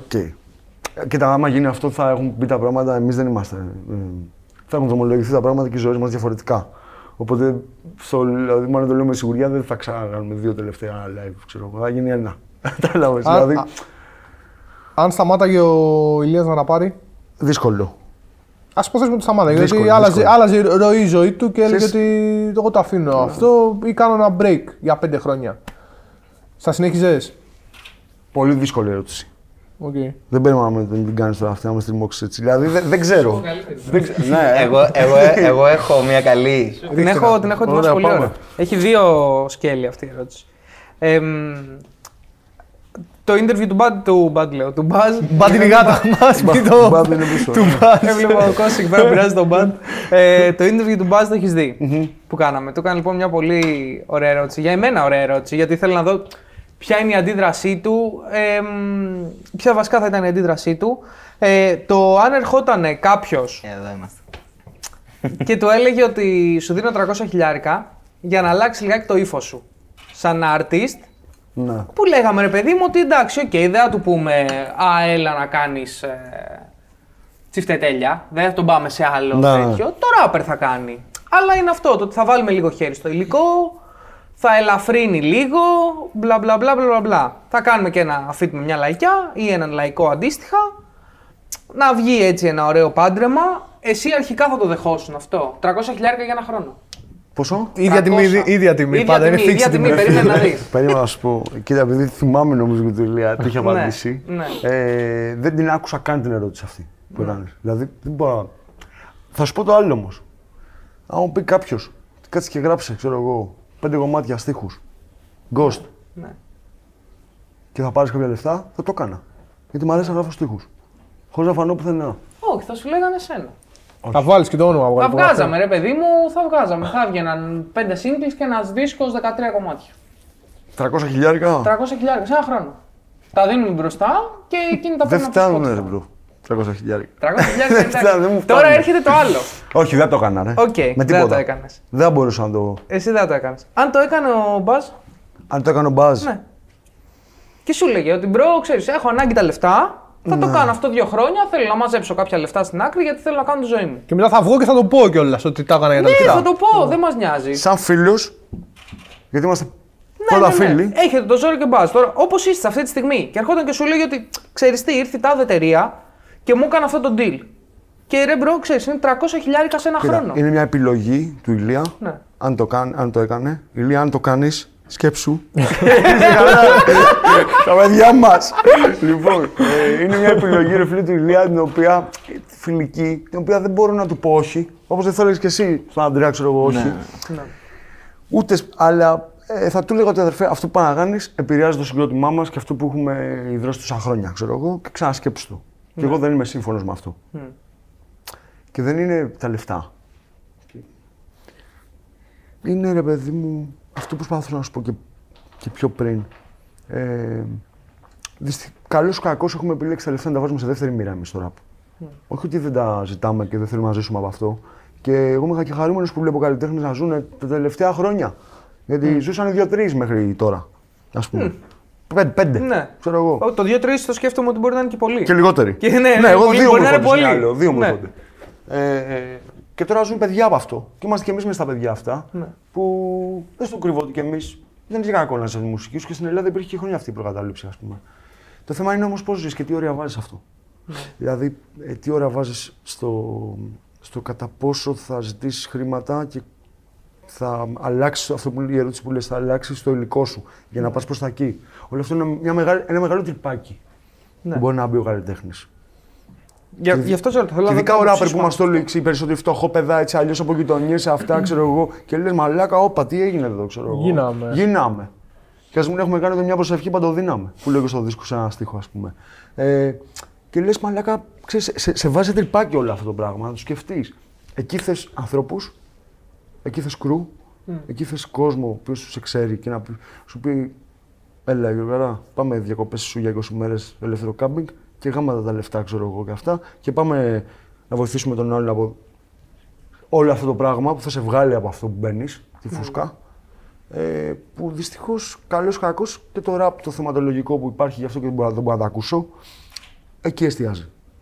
Στο ότι. Ξέρεις, έχω ηθικό θέμα εγώ. Δεν έχω. Και δεν το παίζω ηθικολόγο. Δεν είμαι. Ναι. Δεν Ναι. είμαι. Έχω κάνει κι εγώ. και έχω φάει τα λεφτά μου εκεί που δεν πρέπει και έχω κάνει διάφορα στη ζωή μου. Αλλά ξέρεις, είναι λίγο ηθικό το θέμα μου, ρε παιδί μου. Πώς να σου το πω, πες με μαλάκα κολλημένο. Δεν μπορώ να Ναι. σου πω ότι η ηθική μου και το όνειρό μου, οι αξίες μου είναι να βγάλω λεφτά και να είμαι. σ- να έχω ακριβά αμάξια και τέτοια. Δεν μ' αρέσει, πώς να σου το πω. Δεν, δεν θεωρώ ότι είναι και εξελικτικό για τον ανθρώπινο είδος αυτό. Βασικά. Ωστόσο, δεν μπορείς να θεωρείς ότι αυτό που τώρα λες εσύ ότι μπορεί να μην είναι εξελικτικό ή να μην θεωρείς ότι είναι σωστό σαν τρόπο σκέψη ή οτιδήποτε άλλο, να ήταν π.χ. ο Τάκης που για σένα ήταν υπερόη το 99. Εννοείς να ήταν ο τύπος που. Όχι, ναι, ήταν η αντι- το, το αντίστοιχο... η Δεν αντι- ήταν έτσι. δεν ήταν ακριβώς έτσι, αλλά όταν δίπλα σου είχες ε, εκείνη την εποχή να υπάρχουν οι TXC και οι FFC και... Να ισχύει. Πολύ αυτός, δίπλα ε, του. έβγαινε Μέσα και στο σπίτι έλεγε- του βασικά. Μέσα στο τσιπ, τσιπ. σπίτι σου, Έλεγε ότι ξαφνικά τα πάρει για Με χρήματα. πιάσε τώρα. Ναι, Τι μου έχεις, κάνεις τώρα; έχεις αυτό το πράγμα. Άλλαξα είναι το μετά. ίδιο τέτοιο. Θα σου πω τι έγινε. Ε, ναι, ισχύει. Υπάρχουν πάνω κάτω ίδιες διαφορές. Ισχύει. Αυτό εννοώ. Ε, πέρα το ότι τότε το gangsta rap, αφού να το πούμε, το, όχι το gangsta ακριβώς, το, του Taki Chan το rap, ας πούμε, Καταλαβαίνω, ρε παιδί ναι, μου, ναι, ναι. Το χαϊπαρισμένο ε, ήταν λίγο πιο απλό. Δηλαδή δεν ήταν ότι, ξέρω εγώ, είμαι ο Βαρόνος. Δεν έλεγε αυτό. Ναι. Έλεγε ότι βγαίνω και η γκόμενα απέναντι γουστάρει και εγώ Είναι ο γουστάρω. καμπάρι και- Ναι, και έχω και το σπρώχνο, το κιλό που είχαν στη γειτονιά μα. Παίζανε. Δηλαδή ήταν ρεαλιστικό το έργο αυτό. Ναι, ναι, ναι, ναι. Θα μου πεις τώρα, δεν είναι με το drill που παίζει το έτσι; Και τώρα ψηλό είναι ρεαλιστικό. Το, μ, εμένα μου αρέσει κάποιος να βγαίνει και να λέει αυτό που, που κάνει και το σέβομαι κιόλας. Μμ. Σέβομαι περισσότερο αυτό που το κάνει και δεν το λέει όμως. Κατάλαβε. Αλλά Ε, δεν άλλο μπορώ. Το... Ναι, αλλά δεν μπορώ να. άλλο σου- το στάτους του, γι' αυτό δεν το λέει. Ναι, δεν είχα ανάγκη να το πω. Εγώ Ναι. έχω, έχω φίλους που κάνουν νερά που έχουν κάνει πολλά περισσότερα από αυτούς που βγαίνουν και τα λένε, που δεν, θα ακούς κομμάτια και θα, δεν θα βρεις τίποτα τέτοιο μέσα. Θέλω να σου πω ότι η μουσική έχει μια δύναμη. Και να γυρίσω στην αρχή της κουβέντας. Έχει μια δύναμη που ο καθένας τη χρησιμοποιεί διαφορετικά. Αυτή η δύναμη όμως πάει στα παιδάκια. Ε, φτάνει σε αυτιά παιδιών που δεν ξέρω, εγώ δεν είμαι παιδαγωγός τώρα για να βοηθήσω όλα τα παιδάκια του κόσμου. Αλλά γενικά σαν κοινωνία σου λέω, πού πάμε, ρε φίλε; Ναι. Πού πάμε, δεν βλέπεις τώρα ότι, ξέρω εγώ, ε, η φτώχεια φέρνει τον γκαξτεριλίκι και τον μπραβιλίκι και βλέπεις δολοφονίες και βλέπεις τα παιδιά όλα να θέλουν να βγουν και να πούνε, ξέρω εγώ, τους φάζουμε και παίζουμε μπουνιές κλπ. Δεν ήταν έτσι το... Ήταν στην Αμερική θα μου πεις έτσι, απ' την άλλη. Α, γιατί να γίνουμε Αμερική όμως; Κατάλαβες τι θέλω να σου πω; Δεν νομίζω ότι γινόμαστε με μερικοί. Είναι η φυσική εξέλιξη από ένα σημείο και μετά, θεωρώ. Της φτώχειας. Της φτώχειας. Ναι. Αυτό εκεί ήθελα να σταθώ. Ότι Φυσική εξέλιξη της φτώχειας. ναι. υπάρχει η ίδια. Όχι η ίδια, Αυτό αλλά με υπάρχει στεναχώρει. περι, περιθε- περιθωριοποίηση, ρε παιδί μου. Δηλαδή, ένας πιτσιρίκος. Και όχι απαραίτητα πιτσιρίκος και της δικής μου και της δικής μας γενιάς, γιατί και οι τρεις είμαστε στην ίδια ηλικία ακριβώς. Ε, και στην Ελλάδα μπορεί να νιώσει περιθωριοποιημένο. Να νιώσει ότι Προφανώς. δεν μπορεί να βρει δουλειά, ότι δεν μπορεί να έχει ένα μέλλον, ότι δεν μπορεί να κάνει οικογένεια, ότι δεν μπορεί να κάνει ένα παιδί. Οπότε προ- δεν είναι η ρατσιστική περιθωριοποίηση των projects, Όχι. αλλά είναι μια μορφή περιθωριοποίησης. Είναι. Ακριβώς. Είναι η περιοδιοποίηση της τάξης σου. Κατάλαβε. Ότι είσαι φτωχός, θα, γεννη, θα γεννηθείς στο περιστέρι, στο εγάλιο και αυτά, δεν θα πας πουθενά αλλού. Θα δουλεύεις εδώ. Μάτριξ δηλαδή. Φτάνουμε σε αυτό το έργο. Κατάλαβε. Αλλά δεν νομίζω ότι. Ε, μορφωτικό επίπεδο. Μορφωτικό, όχι εκπαιδευτικό. Ρε φίλε, θε, πώς να σου το πω, ε, ότι παλιά ξέρω εγώ θα τσακωνόμασταν και θα σταματούσε η φάση. Δεν θα, δεν θα ήθελες. Δηλαδή εγώ και η παρέα μου. Δεν θα θέλαμε τον να το δούμε κάτω, να το σφάξουμε, να τον κάνουμε, να το δείξουμε. Πες δύο μπουνιές, τελείωσε. Δηλαδή τελείωνε η κατάσταση. Ναι. Τώρα έχει ξεφύγει αυτό. Δηλαδή χάνονται πράγματα, ακόμα και στη, στον δρόμο, χάνεται, χάνεται ο σεβασμός. Είναι πιο σκληρά τα πράγματα. Πιο σκληρά, παίζουν λεφτά στην παίζουν... Δηλαδή γίνεται ένα χάος, παιδί. Βοήθησε και η Ένα καραντίνα πράγμα. Η καραντίνα υπερβοήθησε. στο να γίνει αυτό. Ναι, βοήθησε. Έχει γίνει πιο επιθετικός ο κόσμος. Εμένα δεν μου αρέσει αυτό, εν πάση περιπτώσει. Δηλαδή, εντάξει, το έχω περάσει πιτσιρικά κάποια χρόνια κλπ. Και, και με το παραπάνω, ξέρω εγώ, αλλά αυτή την ακρότητα που παίζει τώρα δεν μ' αρέσει, ρε φίλε. Δεν μπορώ να σου πω ότι μ' αρέσει. Εγώ ξέρω τι νιώθω, ρε φίλε. Παρ' όλα και θα αυτά μου σου λέω, πεις- σέβομαι αυτούς που βγαίνουν και, το, Και που, το θέλουν, λένε. και που θέλουν και τα λεφτά. Τους σέβομαι για αυτούς που θέλουν να κάνουν αυτό και τα λεφτά. Τους σέβομαι για αυτούς. Αλλά εγώ δεν θα το κάνω. Ας πούμε. Οπότε. Ξέρεις, και Α, δεν μπορώ να το στηρίξω κιόλας. Θες να κάνεις Ναι, εγώ ξέρω τι νιώθω πάνω σε αυτό και θέλω να μου πεις εσύ και εσύ την άποψή σου. Νιώθω ότι η φτωχοποίηση αυτή που βιώσαμε τα τελευταία 10 χρόνια ε, κατέστρεψε τα πρότυπα τα οποία μπορεί να είχαμε σαν κοινωνία. Και πρότυπα δεν εννοώ τους μπασκεμπολίστε ή τους ποδοσφαιριστές ή τους celebrities. Εννοώ ότι εκεί που η προηγούμενη γενιά έλεγε ότι ίσως μπορούσα να γίνω επιστήμονας, να γίνω εργαζόμενος, να ανοίξω ένα μαγαζί και να είμαι ένας τίμιος επιχειρηματίας, ένα εστιατόριο, λιανική, οτιδήποτε και να ζήσω στην οικογένειά μου. Ε, αυτό με τη φτωχοποίηση που βιώσαμε τα τελευταία 10 χρόνια χάθηκε και σου λέει ο άλλος ότι κοίταξε να δεις, σε αυτό δεν υπάρχει μέλλον. Οπότε καλύτερα να μαχαιρώνω, καλύτερα να πουλάω, καλύτερα να σπρώχνω, καλύτερα να γίνω εγκληματία. ένα αδιέξοδο. Αφού έτσι κι αλλιώς, ναι, το αδιέξοδο αυτό, το οποίο δεν είναι απαραίτητα αδιέξοδο με την έννοια ότι δεν έχω που να πάω, είναι αδιέξοδο με την έννοια ότι δεν πιστεύω ότι μπορεί να πάω κάπου αλλού. Δεν βλέπω τους γύρω μου να πηγαίνουν κάπου αλλού. Οπότε καλύτερα να κάνω κάτι παράνομο ή να θεοποιήσω το παράνομο. Ακριβώς. Και το, και το κάνεις και lifestyle μετά αυτό. Δηλαδή και, και το κάνει και ο άλλος που έχει λεφτά. Δηλαδή και ο άλλος που έχει λεφτά θα βγει και θα πει ότι και εγώ σφάζω μαχαιρώνω και καλό. Δηλαδή ο- γίνεται αυτό που λες πρότυπο κοινωνικό. Όπως μπορεί να γίνει και η πορνεία, ας πούμε. Ένα πρότυπο κοινωνικό σε φτωχές χώρες. Δε στα Ιλάνδη, δε σε τέτοια. Και στη Λατινική Αμερική. Λατινική αντίστοιχα. Αμερική που ο άλλος δίνει τη γυναίκα του. Δηλαδή. Ε, και εγώ βλέπω την κοινωνία, σου πω την αλήθεια, δεν είμαι και πολύ αισιόδοξος άνθρωπος να πούμε. Βλέπω την κοινωνία να πηγαίνει προς τα εκεί. Δηλαδή να γίνει η Ελλάδα, ξέρω εγώ, ένα προτεκτοράτο, ένας ε, τουριστο ντενεκές που θα έρχονται εδώ και θα. Δηλαδή μελλοντικά, και πρέπει να το αποφύγουμε κάπως αυτό, ε, που θα παίζουν φτηνά ναρκωτικά, θα, πορνεία, διασκέδαση. Αυτό, έτσι, έτσι, έτσι τη βλέπω. Δηλαδή μια φαβέλα, ξέρω εγώ φάση. Ναι. Τύπου. Αν συνεχιστεί με αυτό το ρυθμό δηλαδή η φάση, προς τα εκεί το βλέπω το έργο, να σου πω την αλήθεια. Ε, αλλά παρόλα αυτά, εγώ γενικά, ρε παιδί μου, είμαι γενικά με, με, τις εργατικ- με τα εργατικά κλπ. Είμαι από τους ανθρώπους που θέλω να υποστηρίξω. Ε, δηλαδή δεν, θα, δεν θέλω να βάζουμε σ- σ- ξέρω, εγώ, τον ατομισμό πάνω από το συμφέρον το συλλογικό. Α πούμε, αύριο έχει μια απεργία μεγάλη που ανεβαίνει. Ξέρω, θέλω να πάω. Παρόλο που δεν δουλεύω τώρα και έχω τη δυνατότητα να μου δουλέψω δύο-τρεις μήνες, θέλω να πάω σε μια απεργία γιατί αύριο μπορώ να δουλεύω. Για το νομοσχέδιο Χατζηδάκη Και λες. για μένα, ναι, για το νομοσχέδιο. Και για μένα και για τους ανθρώπους. Γιατί αυτή, δηλαδή, αυτό είναι κάτι που με ενοχλήσει στο, στο ρεύμα. Ότι κάποιοι μιλάνε για αυτά τα πράγματα, όντως, και γουστάρω, αλλά δεν υπάρχει καν. Δηλαδή, ρε φίλε, τόσα πράγματα υπάρχουν. Γιατί να μιλήσουμε για τρία, ξέρω εγώ. Να μιλήσουμε για το πιστολίδι και για το μαχαίρι και τα λεφτά. Και... Τόσα πράγματα, γάμι, γάμισέ τα. Μουσική κάνουμε. Δηλαδή, ξέρεις, μου πιάνει κάτι φορές και, και λέω ρε μαλάκες, να ακούσουμε κάτι ρε. Να μας ανοίξει λίγο το, Το εγκέφαλο. το εγκέφαλο. Στίχημα, και αυτός σου λέγα στίχημα, ρε φίλε. Εγώ τους είδα προχθές στο σκοπευτήριο και τους καταχάρηκα, ρε φίλε. Μαλάκα, μου, εντάξει. Σου ξυπνάει το μυαλό, σε πάει ένα βήμα παραπέρα. Δεν σου λέω ότι και το άλλο ωραίο είναι να χορέψεις, να κάνεις να δει. Αλλά όχι μόνο αυτό το πράγμα. Γιατί εγώ δεν ακούω κάτι καινούριο, ας πούμε, να σου πω. Αυτό σου είπα και στην αρχή. Να πω ότι πω, πω μαλάκα μου το έδωσε. Μου πήγε το κεφάλι ένα βήμα παρακάτω. Εντάξει, έτσι είμαι εγώ, ξέρεις. Σίγουρα, αλλά αυτό π.χ. ήταν μια ερώτηση που την είχα κάνει και στο Ζήσι όταν είχε έρθει εδώ πέρα. Εντάξει, βέβαια, ο Ζήσης είναι πολύ κάθετος στις απόψεις του. Ναι. Ε, που κάναμε μια συζήτηση και λέγαμε ότι ρε παιδί μου, αν έβγαινες έξω σε ένα μπαρ με μια κοπέλα να πιείτε ένα ποτό. Οκ. Ναι. Και θες μια μουσική να παίζει στο background. Θα προτιμούσες αυτή η μουσική να είναι Lex ή να είναι Mad Clip.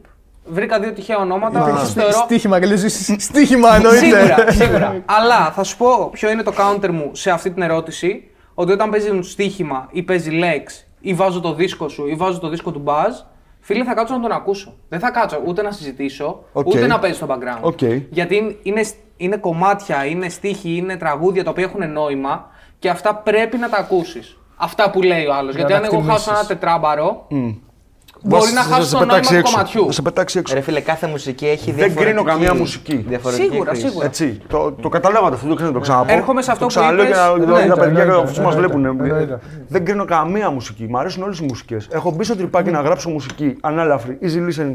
Πάμε να κάνουμε κάτι χαλαρό, χωρίς να πιέσουμε κλπ. Ξέρω εγώ. Η δουλειά, η πιο δύσκολη χρονιά ήταν σε αυτό το mood. Κάποιες ατάκες, ωραία beats να κουνιέσαι. Ο δίσκος έχει τέτοια mood. Ξέρω εγώ. Μ' αρέσει η μουσική αυτή και εμένα. Αλλά όχι μόνο αυτό το πράγμα. Καταλάβατε. Έχει χαθεί το άλλο. Ναι. Το κάνουν πολύ λίγοι, παιδιά. Είναι είδος υπό εξαφάνιση. Το κάνουν πολύ λίγοι. Το rap είναι σύγχρονη ποίηση. Η σύγχρονη ποίηση γενιάς μας.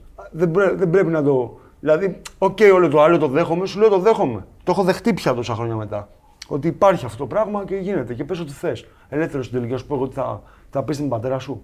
Πώς του γουστάρεις; Τι είμαι κανένας κριτικός τη, δεν είμαι. Κανείς Είμαι μας. ένας ακροατής. Ναι. Που δεν, μ' κάποια πράγματα μου αρέσουν, κάποια δεν μου αρέσουν. Το άλλο όμως το είδος έχει χαθεί. Το κάνουν δύο-τρεις άνθρωποι. Ναι. Δεν κάτσε και ψάξε. Τώρα μου Σίγουρα. πες 10 συγκροτήματα, TXC, FFC, Razastar, Active Member, ε, πανεβολές. Υπήρχαν συγκροτήματα που μιλάγαν για αυτά πολλά. Σίγουρα, Ήταν σίγουρα. αυτή η, του rap η- το ρεύμα, ας πούμε. Τώρα κάτσε και σκέψου πώς υπάρχουν. Μα το, το, το Εντάξει, ξέρω. ήταν και η σχολή αυτή το 90s του κοινωνικοπολιτικού rap, το οποίο προφανέστατα και στην Αμερική δεν ήταν όλο το rap έτσι, απλά ήταν Όχι. μια πολύ συγκεκριμένη σχολή, ξεκινώντας από τους Native Tongues Ναι, ναι, ναι. και τους Public Enemy πιο πριν, τους Enemy. το οποίο είχε αυτή τη, την κατεύθυνση. Ναι, αλλά ε, σου λέω ότι υπήρχε και το άλλο ρεύμα, το gangsta rap. Οκ. Τώρα όμως δεν υπάρχει το άλλο rap.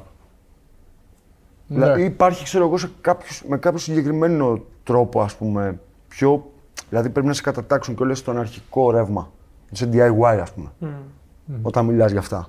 Υπάρχουν κάποιοι rappers στο DIY, κομμάτι, αναρχοφάση, οι οποίοι είναι πολύ καλοί, αλλά και για μένα είναι περιορισμένο αυτό το πράγμα. Δεν είναι δηλαδή κοινωνικά. Σε να μιλήσουν κοινωνικά, να θίξουν, να, να ξυπνήσουν. Πως, εντάξει. Το ενδεχόμενο κάποιοι να θίγουν πράγματα χωρίς να το θέλουν, γράφοντας απλά αυτό που σκέφτονται, αυτό που τους έρχεται και κάποιοι άλλοι απλά να ξεκινάνε να γράφουν έχοντας στόχο να θίξουν κάποια πράγματα και είναι εκα- ε, όντας Σαν να με 100% διδάτη, λες συνειδητοποιημένοι. το. Εντάξει, όχι. Τα συγκροτήματα που είπες πριν ήταν παράδειγμα. Ναι, ναι. δηλαδή η FFC σε πολλά κομμάτια φαίνεται ότι ξεκινήσαν, ξεκινάνε να γράψουν ένα πολιτικό κομμάτι. Με πολιτικό στίχο, με κοινωνικό στίχο. Το ενδεχόμενο κάποιος άλλος να γράφει απλά κάτι το οποίο του κατεβαίνει.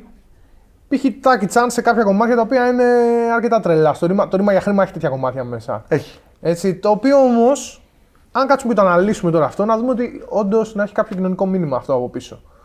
Ε, ρε φίλε, εσύ- Γιατί και το δεν δίνω μία για το τι συμβαίνει και κάνω πάρτι, ενδεχομένως να έχει και ένα κοινωνικό μήνυμα. Ότι ξέρεις τι. Ξεκόλλα. Ή ο Ναι. στίχος που Πάμε είπες λίγο. πριν. Ή Άστα. δεν, με δεν, τον δεν Γκαρσόν. ελπίζω τίποτα. Ή το- Που άμα το Μην αναλύσουμε- ξαναγυρίσουμε πάλι, γιατί δεν θέλουμε να φανεί Όχι, ότι σίγουρα. υπάρχει Απλά ίντριγκα ή κάτι π.χ. τέτοιο. Αντί, όχι, καμία σχέση. Απλά υπάρχουν πολλά τέτοια παραδείγματα και σε κομμάτια artists που είναι από την άλλη, όπως είπες εσύ, πλευρά.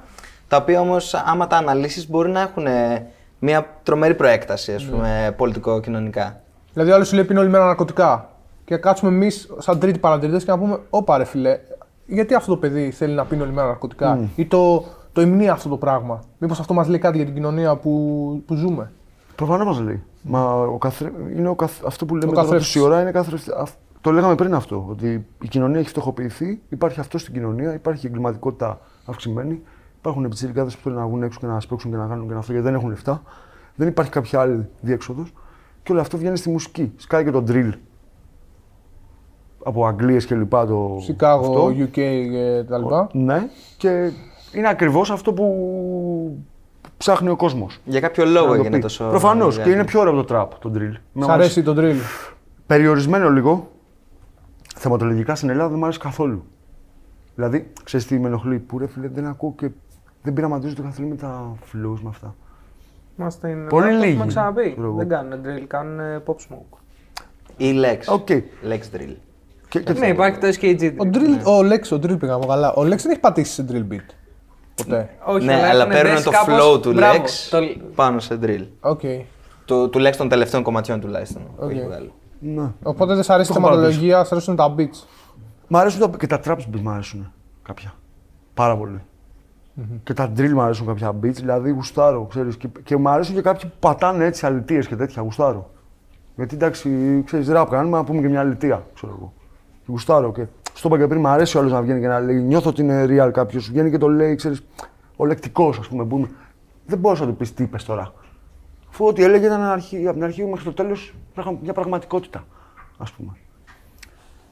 Μ' αρέσει αυτό το ατόφιο. Δεν μ' αρέσει να μπαίνεις σε ένα τρυπάκι, μια ψευδέστηση, μια φούσκα και να γράφεις άσχετα το κάνεις δεν το κάνεις. Να έχεις μόνο αυτό το μοτίβο ραπ στο μυαλό σου, ρε παιδί μου. Αυτό δεν μου αρέσει. Ότι επειδή γράφω trap πρέπει να λέω για τα τάδε Τώρα πράγματα. θα ή κάνω drill και θα drill, πατήσω. ποδά, Κάνω άλλα. πέντε, πέντε, πέντε. Κάνω, δεν Σπρώχνω κάνω. μέσα Ναι. στην Σπρώχνω, δεν σπρώχνω. Σπρώχνω, τι να δει. Άσε μας ρε φίλε, ξέρω εγώ. δηλαδή δεν μπορώ να το ακούσω αυτό το πράγμα. Ωραία. Και τι να σου κάνω, να σου πω ψέματα. Ακούω ραπ 15 χρόνια, ξέρω εγώ, ακούς πολλά ραπ. Έχω πει, σου είπα πριν, όπα, τίποτα τώρα τύπος, να κάνουμε ραπ. Ε, τι να, εντάξει. Ίσως είμαι και λίγο μεγάλος τώρα. Τι, Μια χαρά είσαι. Μεγαλώνω κιόλας και με Είναι δυσκολεύω. καλή Μια χαρά πάσα είσαι. για κάτι που θέλω να ρωτήσω εγώ. Οπότε αυτό, ας πούμε, είπες ότι το καλοκαιριάζει έχει τραπ παραγωγή που πάτησες. στο Ναι, δίσκο τραπ, σου. καθαρό. Το, το Matrix έχει drill παραγωγή. Drill παραγωγή, ναι. Αυτό. Ε, και λέγαμε ότι φάνηκε ότι πειραματίστηκες με πολλά Ναι. μουσικά ε, styles. Ναι. Βάζοντας τον εαυτό σου όμως και μην μπαίνοντας, όπως είπαμε τώρα, στο, στη λογική ότι αφού είναι trap, θα, πα- θα πατήσω trap θεματολογία ή drill Ναι. θεματολογία. Ωραία.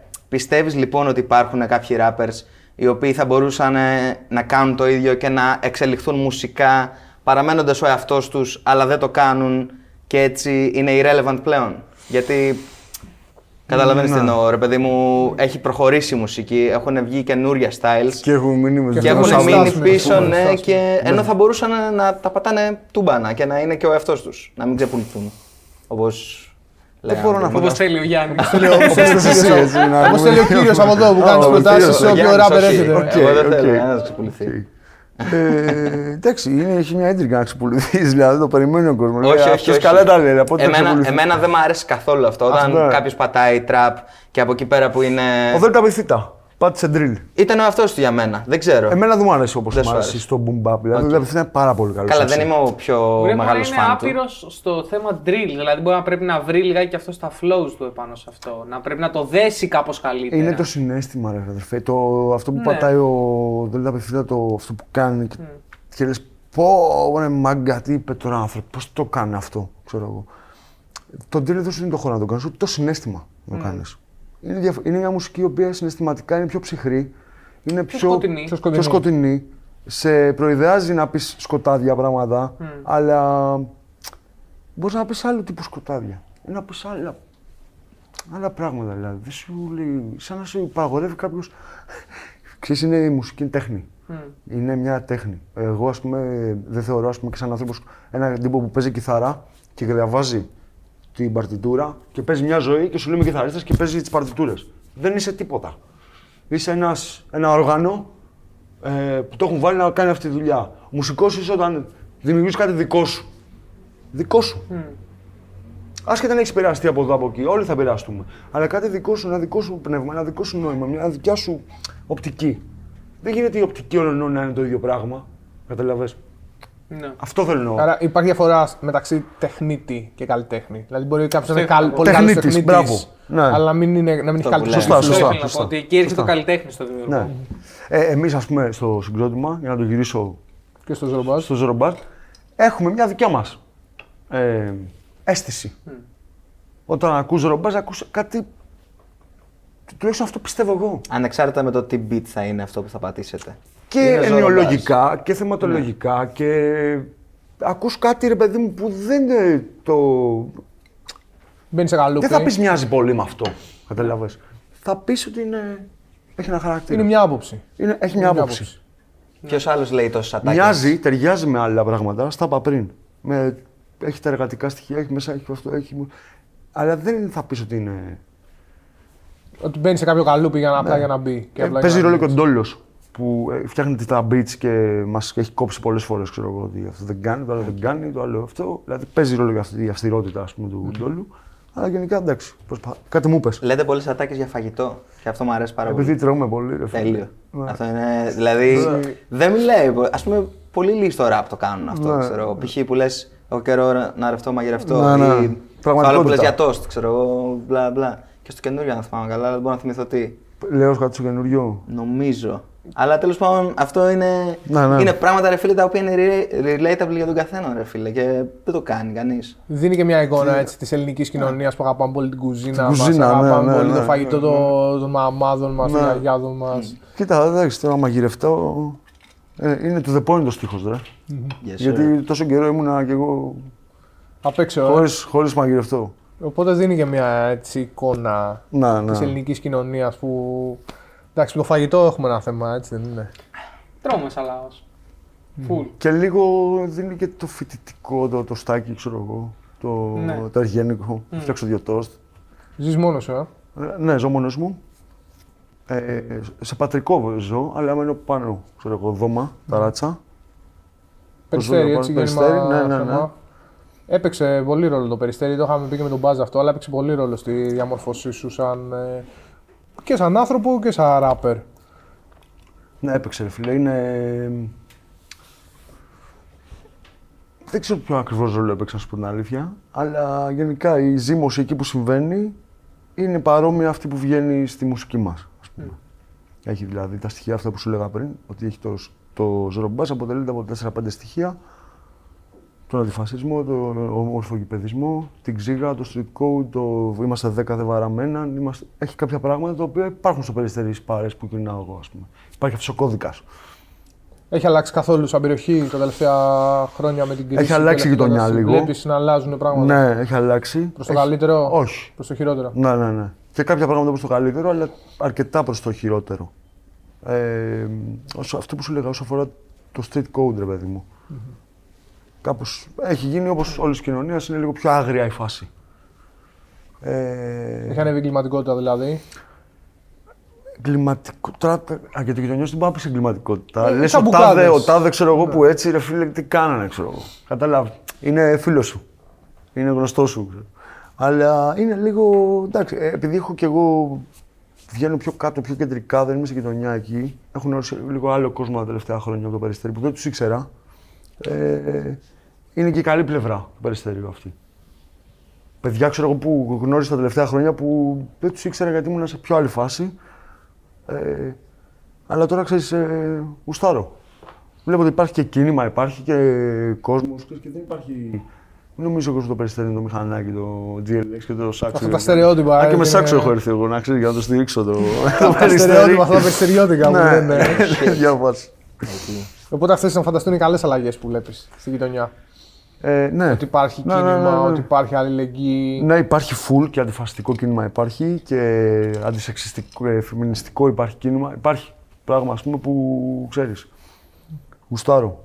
Που είμαι εκεί, δηλαδή είμαι και περήφανος για την γειτονιά μου. ας Πιστεύω πούμε. ότι το ραπ έπαιξε ρόλο στη. Όχι για τον Τσιτσπά, περήφανος, να, κάνει, να πάρει κάποιος... Ε, Ε, Έτσι τσιπάσαμε το περιστερί. όχι, ε, σχολιάζω το, το ότι είναι όλοι περήφανοι για τον Τσιτσπά που... Α, οκ, για έφτασε καλά στον που έχει πάει στον τελικό. Ναι, και τι, τι έκανε, του κράταγε στη ρακέτα. Πώς είσαι δηλαδή περήφανος για κάτι που έκανε ένας άλλος που δεν τον ξέρεις, απλά τι. Να, γα- είσαι περήφανο. Τι, σ- πόσο, πόσο, μα- δηλαδή, πόσο σκουπίδι πρέπει να νιώθεις, φίλε, μέσα σου για να πεις ότι είμαι περήφανος για το Τσιτσιπά. Βρήκες τον άνθρωπο να τα πεις που είμαι hater. Εγώ του Τσιτσιπά Είσαι μεγάλο hater, έβαλα και είσαι story Federer. στο Instagram προχθές με τον Τζόκοβιτς. Δεν έχω δει ποτέ τένις στη ζωή Ναι, μου. οκ. Είδα μόνο και μόνο για να υποστηρίξω το- Οκ. τον Τζόκοβιτς. Βρήκες τώρα άνθρωπο μεγάλο hater του, του Τσιτσιπά για πολλούς και διάφορους Να. λόγους. Ε, Σου φαντάζομαι, όπα. Ναι, οι ο, ιδρύγες. ο, συνοπτικά ο πιο βασικός που πιστεύω θα συμφωνήσει και εσύ είναι ότι ο αθλητισμός, ε, όπως και η τέχνη, είναι ένας οδηγός για να γινόμαστε καλύτεροι άνθρωποι στη δική μου οπτική. Σου Ναι. μαθαίνει να γίνει καλύτερος άνθρωπο. Σαν τη μουσική. Α, γι' αυτό Που είπα λέγαμε όπως και η πριν. τέχνη, όπως και, Σα- ο- όχι ναι. μόνο η μουσική και ο κινηματογράφος. Όλο, όλο, όλο το πράγμα. Να ανοίγεις. Αν λοιπόν το μεγαλείο που βγάζεις σαν αθλητής μέσα στο γήπεδο δεν μπορείς να το βγάλεις και εκτός γηπέδου, για μένα πάει άπατο. Κάποιοι διαφωνήσουν, κάποιοι διαχωρίζουν αυτά. Ναι. Και λένε είναι άλλο πράγμα ο άνθρωπος, άλλο πράγμα ο αθλητής. Γι' αυτό αν. Εντάξει. Όταν με ρωτάνε γιατί είσαι hater του. άλλο πράγμα. Του Τσιτσιπά, ναι. Είναι, δηλαδή, είναι μέσα στο τέννη ο άλλο μπορεί να κάνει παπάδες και να λες τι κάνει ο άνθρωπος. Αλλά Άρα αυτό το βελτιώνει. τον συνολικά, άνθρωπο. Ναι, συ- συνολικά όταν βλέπεις κάποιον, το βλέπεις συνολικά στο, στην τελική. Ακριβώς. Στο τέλος της ημέρα. Ακριβώς. Και λες αυτός, γιατί μπορεί να πεις για κάποιον, ξέρω εγώ, να, ότι εντάξει, στο ραπ δεν έκανε. Και, αλλά γαμώ τα παιδιά, ρε φίλε. Πού είσαι, αδερφέ, ξέρω εγώ. Ή να πεις ο άλλος, αλλά δεν τον πάρεις τηλέφωνο. Ποτέ. Δεν θα να το δεις ποτέ. Δεν θα. Έκανες κανένα σπορ ποτέ; Ναι. Έχεις Έκανα, ασχοληθεί; ναι. Έπαιζες ναι. τι, μπαλά. Ε, μπαλά. Μετά έπαιζα. Κουμφού έκανα ένα εξάμεινο. Και τώρα κάνω πυγμαχία, έκανα 4-5 χρόνια, αλλά χαλάρα δεν κάνω συνέχεια. Ξέρεις, τέτοια φάση. Αλλά στην μπάλα έκανα την καριέρα μου. η- Έπαιζες full, πού; Ναι, έπαιζα. Έπαιζα ατρόμητο, πιτσιρικάς. Μετά έπαιζα στον Ιπποκράτης σε μια γειτονική ομάδα εκεί στο Περιστέρι. Ερασιτεχνικό. Και ώσπου έφαγα 7 τέτοιο. Έφαγα 7 αγωνιστικές. Τιμωρία. Ναι, πήγα να δω ένα διαιτητή. Γιατί είχα βάλει το πρώτο γκολ της ζωής μου και μου το ακύρωσε.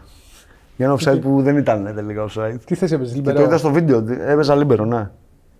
Και το είδα στο βίντεο.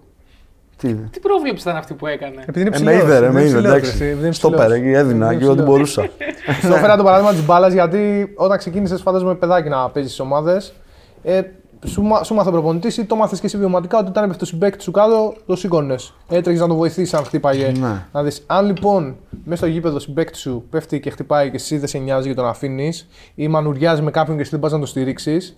Ε, αν λοιπόν το κάνεις αυτό μες στο γήπεδο, αλλά έξω στην κοινωνία, ως- όταν ο συνάνθρωπός σου έχει ένα θέμα και εσύ δεν το σηκώνεις, ποιο το νόημα να το κάνεις μες στο γήπεδο και έξω από το γήπεδο να μην το κάνεις; Εκεί θέλω να καταλήξω. Τότε είσαι μπάτσο Ναι, μάλλον. Ναι, ισχύει. Όχι, πάρε φάση τώρα. Ε, Δηλαδή, ναι. αν τον βοηθάς στον Ισχύει, παίκτη σου, αλλά το, κατάλαβα. το, το συνεργάτη σου στο group, τον Ηλία, δεν τον βοηθάς, αλλά στην Ναι. μπάλα πεις παράλληλα μπάλα και βοηθάς τον παίκτη σου, άρα πάει χαμένο αυτό που σου μαθαίνει το ποδόσφαιρο.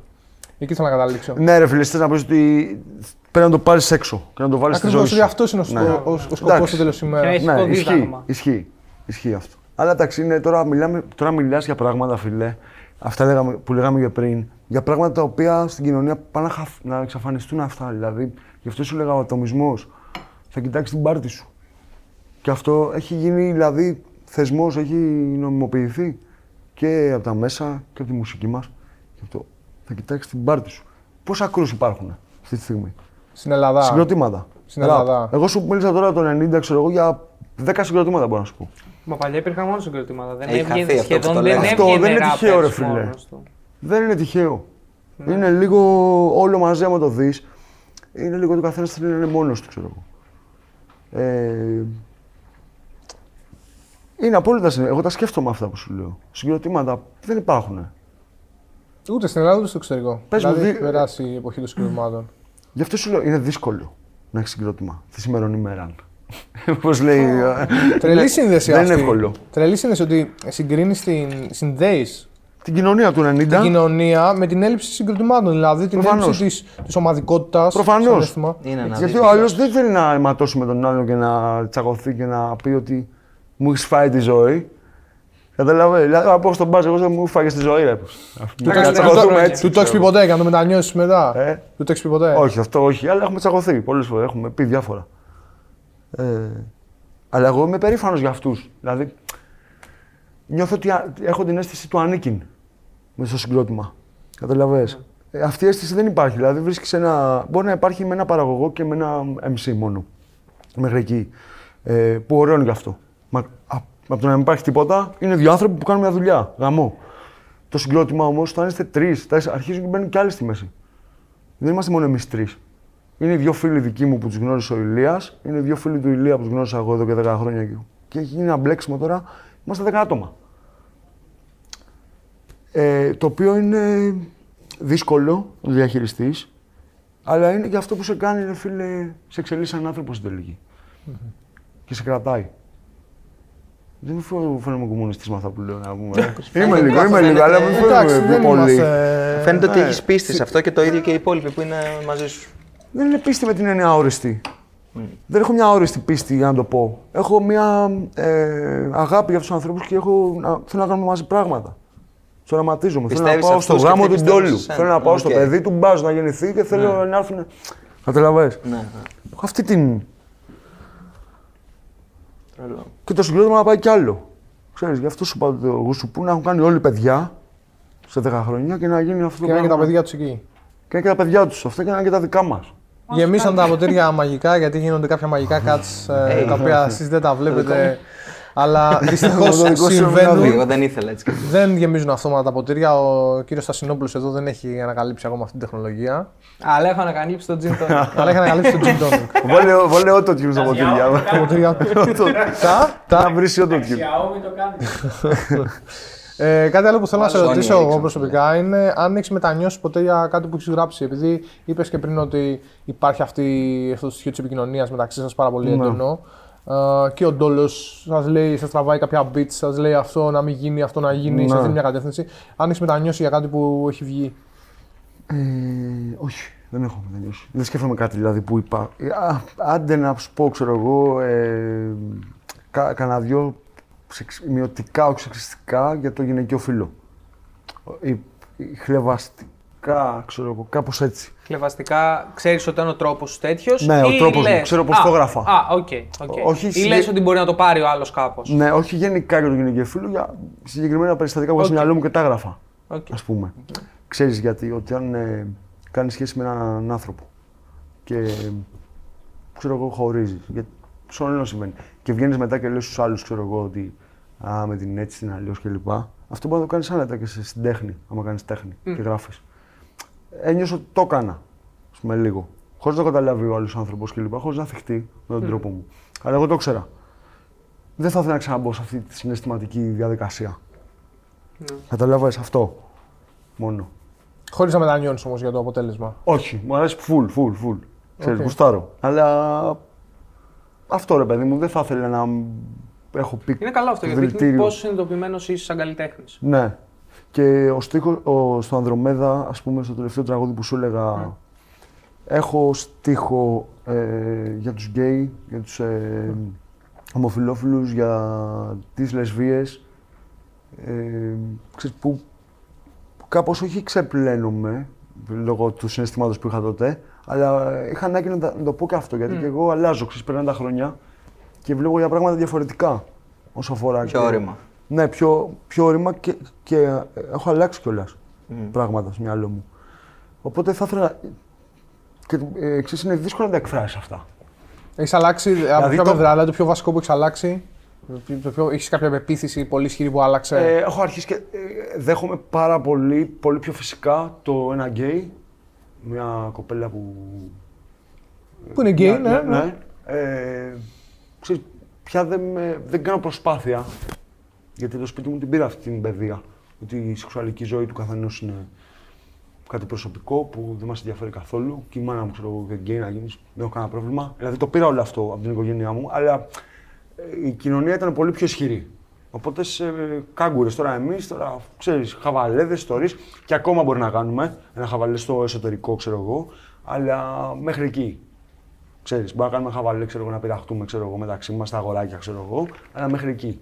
Ξέρουμε ότι είναι το κατάλοιπο Ναι. εκείνη την ώρα. Και ότι δεν είναι πραγματική πεποίθηση. Ναι, Απλά δεν είναι, είναι πεποίθηση πραγματική. είναι κατάλοιπο, το οποίο είναι προβληματικό, αλλά είναι κατάλοιπο. Ναι, προσπαθούμε όλοι κοινωνικά να το προχωρήσουμε αυτό. Να το αποβάλουμε. Πιστεύεις ότι προχωράει η ελληνική κοινωνία όσο αφορά αυτό το κομμάτι των μειονοτήτων Ναι, πιστεύω και ότι- των σεξουαλικών μειονοτήτων και κατευθύνσεων, αλλά γενικότερα των μειονοτήτων και στην αντιμετώπιση που έχει προς Ναι. Πιστεύω ότι αυτές. προχωράει. Πιστεύεις προχωράει; Ναι, ναι, ναι. Και πιστεύω ότι ε, θα προχωρήσει κι άλλο τα επόμενα χρόνια και προχωράει ψιλογρήγορα γενικά.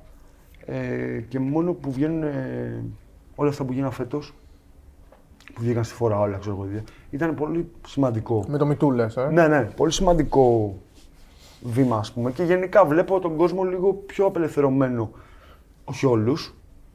Υπάρχουν εκεί, όσο εξελίσσεται το ένα, οι άλλοι φανατίζονται περισσότερο. Αυτό εκεί ήταν η επόμενη Ναι, ναι, ερώτηση. Δεν σίγουρα. υπάρχουν κάποιοι έτσι πυλώνες οι οποίοι Κρατάνε και. βγαίνουν Ναι, ναι. στην επιφάνεια και αντιδρούν πολύ έντονα σε αυτό. Ναι, ναι. Νομίζω η περίπτωση της κοπέλας αυτής από τη Θεσσαλονίκη, της πολιτεύτριας, Αυτή; που βγήκε και είπε κάποια πράγματα για τις γυναίκες για το πώς πρέπει να διαχειρίζονται Πώς- το σώμα τους. ναι, ναι. Είναι ένα παράδειγμα μιας μερίδας που Αυτό, αυτή ακριβώς βγαίνει πιο πάνω. Στο μυαλό μου αυτήν είχα, γιατί ήταν και πιο πρόσφατη, ας πούμε, και που βγήκε. Ε, ναι, υπάρχει και το άλλο ρεύμα. Φανατίζονται.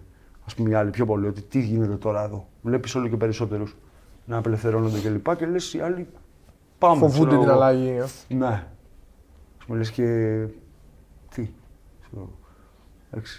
Αυτό, Άμα αυτό προσωπικά εμένα με προβλημάτισε πάρα πολύ που έγινε με την, α, με την κυρία. Γιατί Ναι, μεν ρε παιδί μου, γενικά εγώ έχω ένα κακό που έχω σαν άνθρωπος είναι να κάνω overthinking. Γενικά να σκέφτομαι και να προσπαθώ να αναλύσω πράγματα που μπορεί να είπε κάποιος ή να μου είπε κάποιος ή να διατυπώθηκαν γενικότερα.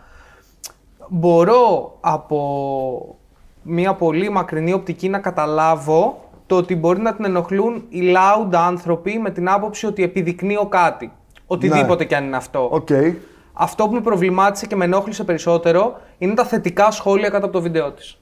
Ναι. Αυτό Ότι ήταν μπράβο, που με. αυ- έβγαινε. Μπράβο. Αυτό, αυτό ήταν που με ενόχλησε. Ναι. Ε, Αυτή καταλαβαίνω ότι μπορεί να έκανε λάθος διατύπωση, γιατί μετά βγήκε και τα άλλαξε όλα ε, σε άλλες συνεντεύξεις που έδωσε. Α, δεν το έχω παρα- παρακολουθήσει. αυτό. Έκανε Εντάξει, τα μετά- άλλαξε όλα. Βγήκε σε Ε, κάτι πρωινά. στοχευμένα, στοχευμένα. Ναι, και τέλος πάντων προσπάθησε, Προσπάθησε να κάνει βγάλει- ελιγμούς. Ναι. Πολιτικάντικους ελιγμούς. Ναι. Μικροπολιτικούς ελιγμούς. Ωστόσο, αυτό που με στεναχώρησε είναι το στην κοινωνία ότι βλέπω ότι επικροτεί τέτοια πράγματα.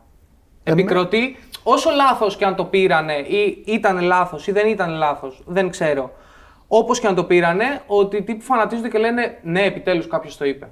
Όχι, αυτό είναι λάθος. Ναι, ναι, ναι. Απλά εμένα προβληματίζει αυτό, πάνω σε αυτό που λες και το σκέφτηκα τώρα. Με προβληματίζει το γεγονός ότι πήρε τόση δημοσιότητα αυτό, αλλά γι' αυτό έχει δύο όψεις. Η μία όψη Μπράβο. είναι ότι ο κόσμος ασχολείται με πράγματα τα οποία δεν έχουμε να ασχοληθούμε και θα κάνουμε αυτή την τύψη διάσημη, ας πούμε. Και ο άλλος τρόπος που μ' αρέσει, που που νομίζω ότι ήταν το θετικό της υπόθεσης, ήταν ότι ε, λόγω αυτών που είπε και ότι λόγω του ότι η κοινωνία προχωράει, αυτό το βίντεο έγινε πασίγνωστο, ας πούμε. Ναι. Δηλαδή είναι και, και οι δύο. Με αρνητική έννοια όμως, πασίγνωστο. Σου λέω η δεύτερη που τη βλέπω είναι θετική. Ναι. Ότι Με αν έβγαινε αρνητική- αυτή και το έλεγε το Ναι. 60. Ναι.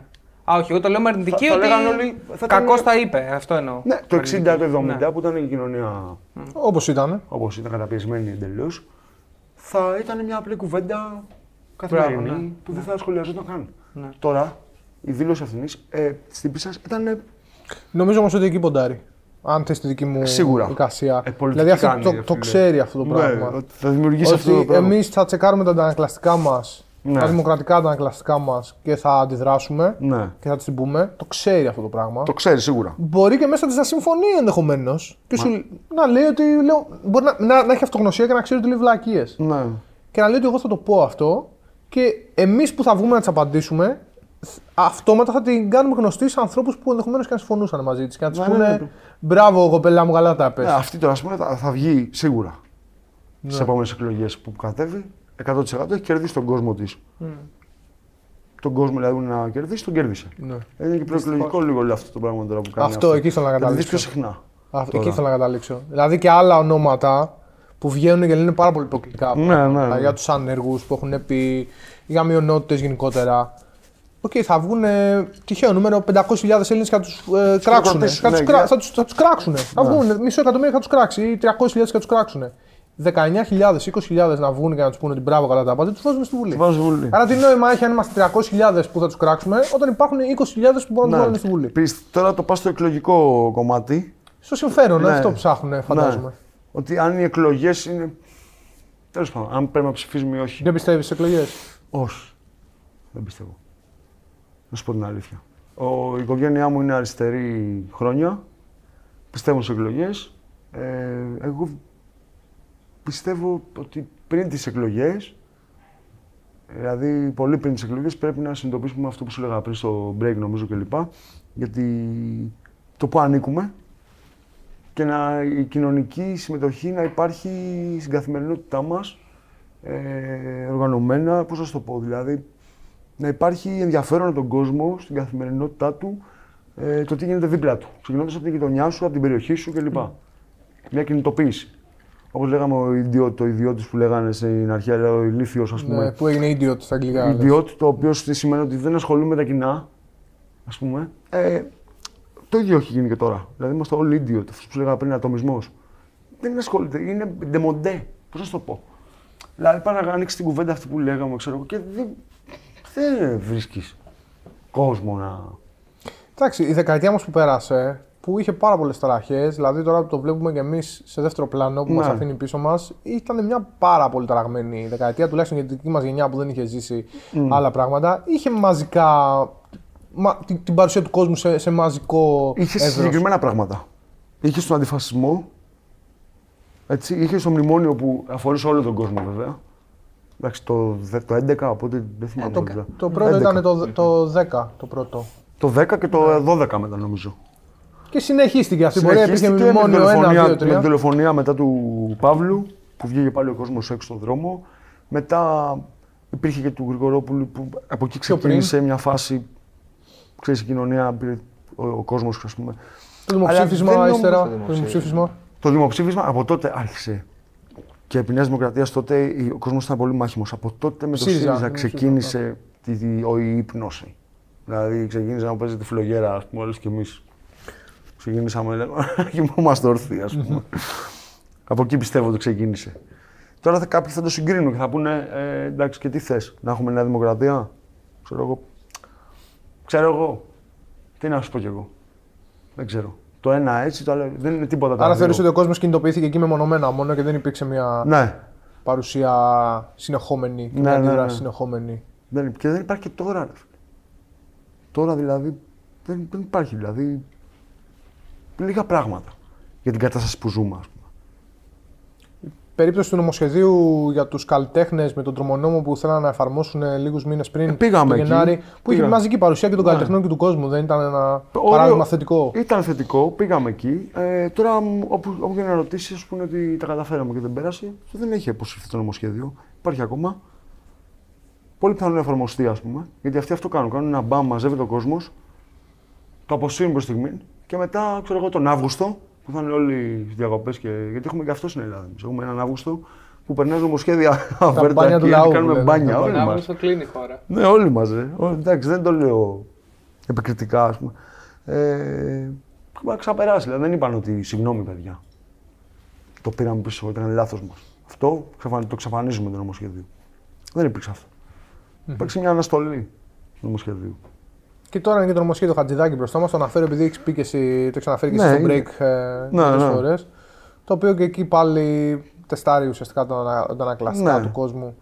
Το οποίο πρέπει να, να έχει κόσμο λογικά, γιατί αφορά όλο τον κόσμο. ρε παιδί μου, ότι δεν δουλεύεις παραπάνω χωρίς να πληρώνεις, οι υπερορίε θα είναι αναγκαστικές, θα παίρνεις άδεια άμα κάνεις υπερορίε αντί να πληρωθείς. Είναι διάφορα πράγματα τα οποία. Επειδή αναφέρθηκε πριν και στη δολοφονία Φίσα και έχεις μιλήσει και για τα αντιφασιστικά αντανακλαστικά που έχει το περιστέρι, Ναι. ε, θεωρείς ότι το συμβάν αυτό, το δυσά... πάρα πολύ δυσάρεστο συμβάν, έπαιξε ρόλο; Βασικά θα στο, πω, θα στο θέσω αλλιώς. Θεωρείς ότι το ελληνικό hip hop έπαιξε ρόλο στα, στη- στο να αναπτυχθούν αντιφασιστικά αντανακλαστικά τη δεκαετία που, Ναι. που πέρασε; Ναι, σίγουρα. Πο- πολύ μεγάλο ρόλο. Ε, και αυτό είναι και μια νίκη του hip hop. Όλο αυτό που συνέβη από το 2013. Ε, γιατί και οι άνθρωποι οι οποίοι δεν είχαν αναφορές σε... Άρχισαν να έχουν. άρχισαν να έχουν. Τους πείραξε πολύ, πολύ κόσμο. Ε, ο οποίος ήταν και σε άλλη φάση. Τελείως. Ε, και με αποκορύφωμα τη δίκη που έγινε Τον περασμένο Πέρσι, Οκτώβριο. ναι, τον περασμένο Το Οκτώβριο. Οκτώβριο ήταν, ναι, έχω ξεχάσει το μήνα. Ε, που μαζεύτηκε 40-50 κόσμος και έβλεπες κόσμο με, συγκροτήμα, με μπλούς συγκροτημάτων. Αβέρτα. Πολύ κόσμο. Και πιτσιρικάδες και λοιπά που εκεί ξέρω εγώ, εγώ πήγα σπίτι μου και νιώθα περήφανος. Ξέρεις, είναι πράγματα τα οποία εκεί ερχόμαστε στην κουβέντα πριν που λέγαμε αν επηρεάζει ή όχι τον κόσμο. Αυτή είναι η απάντηση την έδωσα μόνος μου τώρα, ότι επηρεάζει τον κόσμο σε κάποια πράγματα. Και εντάξει, αυτό είναι Και το θέμα Είναι είναι να είσαι στο right side of history, στη σωστή μεριά. στη Ναι, σωστή μεριά.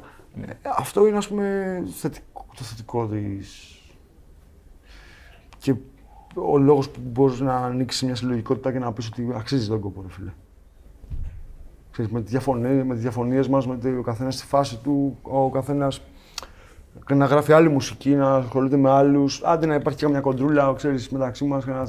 αλλά Στο τέλος της ημέρας. αυτό είναι το έργο. Γνωρίζουμε όλοι, δηλαδή ο εχθρό μας δεν είναι ο άλλος που θα. Αυτό είναι αυτός. Και αυτός μάλλον. Άλλες μουσικές ακούς. Τώρα, επειδή είπε ότι σε μια συλλογικότητα χωράνε, ακούς άλλα πράγματα πέρα Ναι, από ναι, ραπ. ακούω. Άσχετο τελείως, αλλά επειδή το. Ακούω, ναι. Τι; Ακούω και ροκές θα ακούσω. Punk. Όχι. Όχι. Punk δεν ακούω. Ακούω συγκεκριμένα πράγματα από punk. Λίγο πιο μελωδικά. Μου έκανες για. Ναι. Α, μελωδικά. Ναι, Οκ, για χάσμα, πες. ας πούμε. Οκ. Έχω ακούσει. Pax Romana. Ξέρω κάτι Classics. ελληνικά, κάτι ελληνικά Όλοι πιο μας. πολύ. Όχι. Όλοι. ναι. Τώρα ακούω τελευταία κάτι Balkan. Κάτι OK. gypsy rap, ξέρω εγώ. Απροχθές ακούω αυτά. Γιατί έπαιζα και σε ένα μαγαζί μουσική και μπήκα σε αυτό το τρυπάκι και πω πολύ τι ωραία φάση. Και κάθισα και άκουγα, ξέρω δύο-τρεις ώρες σε διαφάση. Γενικά μου αρέσει να ακούω χωρίς πολύ στίχο τελευταία μουσική. Μμ. Με ξεκουράζει λίγο. Είναι πιο ξεκούραστο. Ναι. Και μια μέρα είχα και το εξής. Σηκώνομαι και το έλεγα και χθε στα παιδιά. Ε, σηκώνομαι μια μέρα γιατί πάντα ακούω ραπ το πρωί. Σηκώνομαι Όταν και- ξυπνάς, ε. Ναι, ναι, πάντα. Δηλαδή, ε, έστω να δω τι έχει βγει, τι γίνεται, τι παίζει. Ξέρεις, πάντα κάνουμε αυτή Αυτό τη φάση. ήθελα. να- Βάζεις ό,τι, πε- ό,τι είναι, ό,τι κυκλοφόρησε κάτι. Όλα. Είναι mood setter το rap. Δηλαδή, ξύπνησα περίεργα, θα βάλω κάτι που είναι πιο Ο- down. όχι, ξύπνησα. Α, οκ. Θα βάλω, το πρώτο που θα κάνω θα βάλω ένα κομμάτι να ακούσω που μου αρέσει και μετά θα μπω στο YouTube να δω τι παίζει. Και τα ακούς όλα, ό,τι βγαίνει. Τα περισσότερα τα ακούω, μπορεί να τα ακούσω 30 δευτερόλεπτα. Θα ακούσω όμως. Δηλαδή σε 30 δευτερόλεπτα, 40, 50 max, εγώ καταλαβαίνω το κομμάτι με πάει και γουστάρω. Και Να ακούσω εξωτερικό, όλο. ή μόνο Ελλάδα. Ε, Ελλάδα πιο πολύ. Εξωτερικό ακούω τα, τα βασικά που παίζουν. Ξέρω εγώ. Γουστάρω πολύ Travis Scott, Drake, δηλαδή αυτή τη φάση μου αρέσει πάρα πολύ. Δεν- α, Αυτό δεν περίμενα από καινούρια να, το- να το εννοώ. πεις. Ναι, ήταν- Ναι, γουστάρω πάρα πολύ. Για Travis Scott και Drake. Μ' αρέσει πάρα πολύ. Οκ. Γιατί οι άνθρωποι έχουν ηχόχρωμα. Ναι. Αυτό που σου λέγα πριν. Ναι, ναι. Έχουν δικό τους ηχόχρωμα. Έχουν κάνει ένα δικό τους και υπάρχει και ψυχοακουστική δηλαδή. Κάνουν συγκεκριμένα πράγματα. Υπάρχει μια φιλοσοφία από πίσω. Ας πούμε, ο Ντόλο μπορεί να το αναλύσει. Άμα το φωνάξεις Ευχαρίστως. αυτό μια μέρα να τα Ευχαρίστως. πει, θα το αναλύσει γιατί κάθεται και βλέπει τρία ώρα βίντεο πώς φτιάχνει τον ήχο του ο Travis Scott ή ο Drake. Τι συγκεκριμένες μετατροπές κάνουν στον ήχο για να βγει αυτό που είναι να βγει, ξέρω εγώ. Και στοιχουργικά, ε, πολλές φορές ο κόσμος έχει στο μυαλό του μόνο τα κομμάτια που γίνονται επιτυχίες στο ραδιόφωνο ή που γίνονται στα clubs, αλλά και στοιχουργικά ε, έχουν άποψη. Δηλαδή είναι και οι δύο Ναι. καλλιτέχνες οι οποίοι έχουν άποψη. Ναι, βέβαια. Και ο Travis Scott έχει στίχους Και που ο αναφέρονται και στις Λαμάρ. μειονότητες. Εντάξει, ο Λαμάρ είναι συνείδηση του κόσμου ως ένας ράπερ ο οποίος είναι καλός στον κοινωνικό Ναι, πολιτικό είναι στίχο καλός. και στο να μιλάει Ναι, για τις ναι. μειονότητες. Αλλά και ο Travis Scott που τον ανέφερες έχει άποψη. Φαίνεται αυτό. Έχει στίχους που μιλάνε για μειονότητες που λένε στο, στο Pray for Love, ας πούμε, το album το δικό Ναι. μας, το αγαπημένο το Rodeo. Ε, που λέει το ότι δικό δεν μου μας... αγαπημένο στο και έχω δικό πει. σου, οκ. Ναι. επειδή Άντε, το ας έτυχε και είναι. το ακούσαμε μαζί όταν είχε βγει. Που λέει ότι δεν, για μας δεν προσέφερε κανείς, δεν μας αγαπάει κανείς. Ναι, ναι, ναι. Έχουν, έχουν, είναι καλλιτέχνες που έχουν άποψη. Φυσικά και ο- εγώ άκουγα το Many Men του 50, το οποίο φίλε δεν το είχα παρατηρήσει ποτέ. Γιατί δεν ξέρω και καλά αγγλικά, οπότε πρέπει να μπω και να μεταφράσω κάποιες φορές και βαριέμαι, ξέρω εγώ, δεν το κάνω συχνά. Πρέπει να μου αρέσει κάτι πολύ για να μπω στη διαδικασία. Να... Και επειδή μου άρεσε το Many Men, Many, Μένει, μένει. τι ωραία φάση και το άκουγα στη δουλειά ξέρω, γιατί δούλευα το τελευταίο καιρό με το κομμάτι και μπαίνω για να διαβάσω τα lyrics κλπ. Και ο τύπος τώρα έχει γράψει γκαγκστερική ποίηση. Θεέ μου, προσευχή σου. Προσεύχομαι. Ε, σώσε τους Θεέ μου από μένα και Θεέ μου. Σώσε αυτούς. Ε, δηλαδή. Have mercy on my soul. Ναι. Ναι, δηλαδή. Δείξε έλεος. Δείξε έλεος αυτούς και δείξε έλεος σε μένα. Γιατί, αλλά στο τέλος δείξε έλεος αυτού. Δηλαδή έχει, και- είναι έξυπνο, ρε φίλε. Και... Είναι ωραίο. Πώς να σου το πω. Και τα λέει τόσο χαλαρά ότι εγώ γκάγκστερ, ξέρω εγώ, είναι Ναι. καθημερινότητά μου. Σαν να σου μιλάω όπως σου μιλάω εσένα. Μένει, μεν. Κοινωνική Θέλω να με φάνε. συνείδηση Και το έχεις έχει- ζήσει κιόλας. Και με, με έβαλες στο τρυπάκι και λέω Μαλάκα, τι έγραψε ο άνθρωπος. Ναι. Ξέρω εγώ, τι ωραία φάση. Μπαίνεις στο Genius, ε. Μπε, ναι. Μπαίνεις στο- στο Μπαίνω. Genius μπαίνεις. Ναι, Genius μπαίνω. Και του Drake. Τι ρε, βλέπω το- καλύτερα προτιμώ στο YouTube που έχει lyrics κάποια βίντεο. Που έχει το κομμάτι με τα lyrics που σου κάνει explain. μπροστά σου. Ναι. Ναι, οκ. Είναι τρελός στο Genius τώρα που έχει αρχίσει και χτίζεται και ελληνικό community και Ναι. μπαίνουν και εξηγούν και τους rappers των Ελλήνων. Α, ναι. Ναι, Έχει ναι, χτιστεί, ναι. αρχίζει και Μεταφράζεται χτίζεται. αγγλικά, ξέρω Όχι εγώ. μεταφράζεται, υπάρχει ελληνική κοινότητα που θα πάρει το τραγούδι. Σου γίνεται Το ένα Ζώρο. δίβαρό σου π.χ. Ναι. και σου Τι κάνει το εννοεί ο explain Ζώρο δίπλα. εκεί, τι, πού αναφέρεται, τι Α, λέει. παίζει τέτοια φάση. Ναι, ποια είναι η σχέση Δεν με το το, ξέρω αυτό τόσο με τον ότι είναι. Buzz. Έχει φτιαχτεί community το οποίο κάθεται και Ναι. αναλύει και τα ελληνικά Οκ, πάρα πολύ. Οκ, γαμώ. Και σε μένα έχουν κάνει ένα. Ε, ε, κοινωνική συνείδηση έχει και του Drake το worst behavior. Που λέει Ναι, που για, λέει το... δεν μας θέλανε ποτέ. για τους Αφροαμερικάνους. Ο Drake γενικά έχει κάνει παπάδες ο άνθρωπος. Εντάξει. Κανείς δεν τρελαίνεται με τον Drake, αλλά όλοι Εγώ δεν τρελαίνομαι. Εγώ τρελαίνομαι. Εγώ είμαι fanboy του Drake. Εμένα είναι ο αγαπημένος μου. Κάποιος άλλος από εξωτερικό εσύ Can't που lie. παρακολουθείς πολύ; Ε, εντάξει, πιο, πιο παλιά τώρα, δηλαδή δεν ακούω και πολύ Πε- εξωτερικό. classics, ας πούμε, αλήθεια. αν έχεις κάποιο εντάξει, στο μυαλό Big σου. Pan θεωρώ το... Big fan. Μαλακά, εντάξει. Ε, ε, Ασταμάτητος. Εκεί κουμπώνει και το Latin στοιχείο που Ναι. ως Πορτορικανό Ναι, ναι, ναι. που, που θες να βγάλεις τώρα στο, στο super group αυτό που φτιάχνανε. Ήταν επιρροή αυτός, δηλαδή μπαίνει ο άνθρωπο που θέριζε. Δεν σταμάταγε. Τελειώνει τον beat και ράπαρε ακόμα, ξέρω εγώ. Ε, ο, ο Eminem μου άρεσε πολύ και μου αρέσει ακόμα, σου πω την αλήθεια. Γιατί είναι πολύ ιδιαίτερος. Τριγκέρεται. Δηλαδή, ο τρόπος που η φωνή του μπορεί να μην σου κατεβάζει, συναισθήματα και τέτοια, να σε έχει στο μυαλό συνέχεια. Δεν σε κατεβάζει δηλαδή. Αλλά εμένα μου αρέσει πάρα πολύ αυτό το. Και το lifestyle, ξέρεις, όλο αυτό ότι πήγε ξέρω εγώ, στη γειτονιά και έκανα αυτό. Με αυτό ήμουν ξέρω εγώ, πιτσιρικάς, ε. Εντάξει, και εγώ τα βασικά με τα γουτάν και λίγο όλο Classics, αυτό το ε. πράγμα. Τα classics, ναι. Και ο Big L μου αρέσει πολύ. Νέα Υόρκη πάντως. Ναι, αν Big εξαιρέσουμε Eminem που είναι Detroit, Όχι, είσαι και, εκεί. του, στη- και του Pac γουστάρω πολύ. Α, οκ. Πο- πα- πιο πολύ Πας να και σου πω την δυτικά. αλήθεια. Η αγάπη μου είναι αυτή. προς Ο το... Pac, ε. Ναι, ναι, ναι. Και γενικά όλο το West αυτό το πράγμα μου άρεσε πιο πολύ από το άλλο εμένα. Τι πώς ξέρω μου κάνει γιατί. αυτό, σε, σε είχα πιο πολύ ότι Ναι, θα, όχι. θα ακούμπονε στη, στην ανατολική. Όχι, ε, στη... Άκρη. ναι. Όχι, γουστάρω πιο πολύ West. Μ' Έχει άρεσε πιο το πολύ. funky στοιχείο. Ναι, λόγω, στα λόγω flows, ήχου. ε. Όχι νοήματος κλπ. Λόγω ήχου. Ήταν λίγο πιο χαλαρή. Στη, στη Δύση και λόγω Ναι. καιρού βλέπεις και Ναι. πώς το κλίμα πολλές φορές Επηρε- παίζει ρόλο και επηρεάζει. στη, και στη μουσική. Ναι. Έτσι σκάει ο, ο Ζόρο. Έτσι σκάς. Ε, Πιο, χα- με πιο chill. ε, Cool, ναι. α, aspect κάπως, ναι. Ναι. Μ' αρέσει αυτό. Μα- Από εκεί μάλλον προέρχεται. Μπορεί, ναι, ναι. Δηλαδή Καλιφο- το Καλιφόρνια ξέ- ήταν, California Love. ναι, ήταν το πρώτο, τα πρώτα. Πω, μαλάκα, ξέρεις, Τι φάση. Θα Γκρούβαρες. ψώνισε ο άνθρωπος. Γκρούβαρες, ε. Καλιφόρνια. Ναι. Και αυτό όλο το μου γουστάρω. Δηλαδή μ' μ' αρέσει η μουσική γενικά. Και στο rap, άμα δεις και τα κομμάτια μας αυτά έχουν ρεφρέν, πάνω μουσικές, μελωδίες, τέτοια αυτά δεν μου αρέσουν αυτά εμένα. Και ο Μπάζ έχει το ρόλο το. Πάρε και το βρω, τη βρωμιά τώρα εδώ να σε βρωμίσω.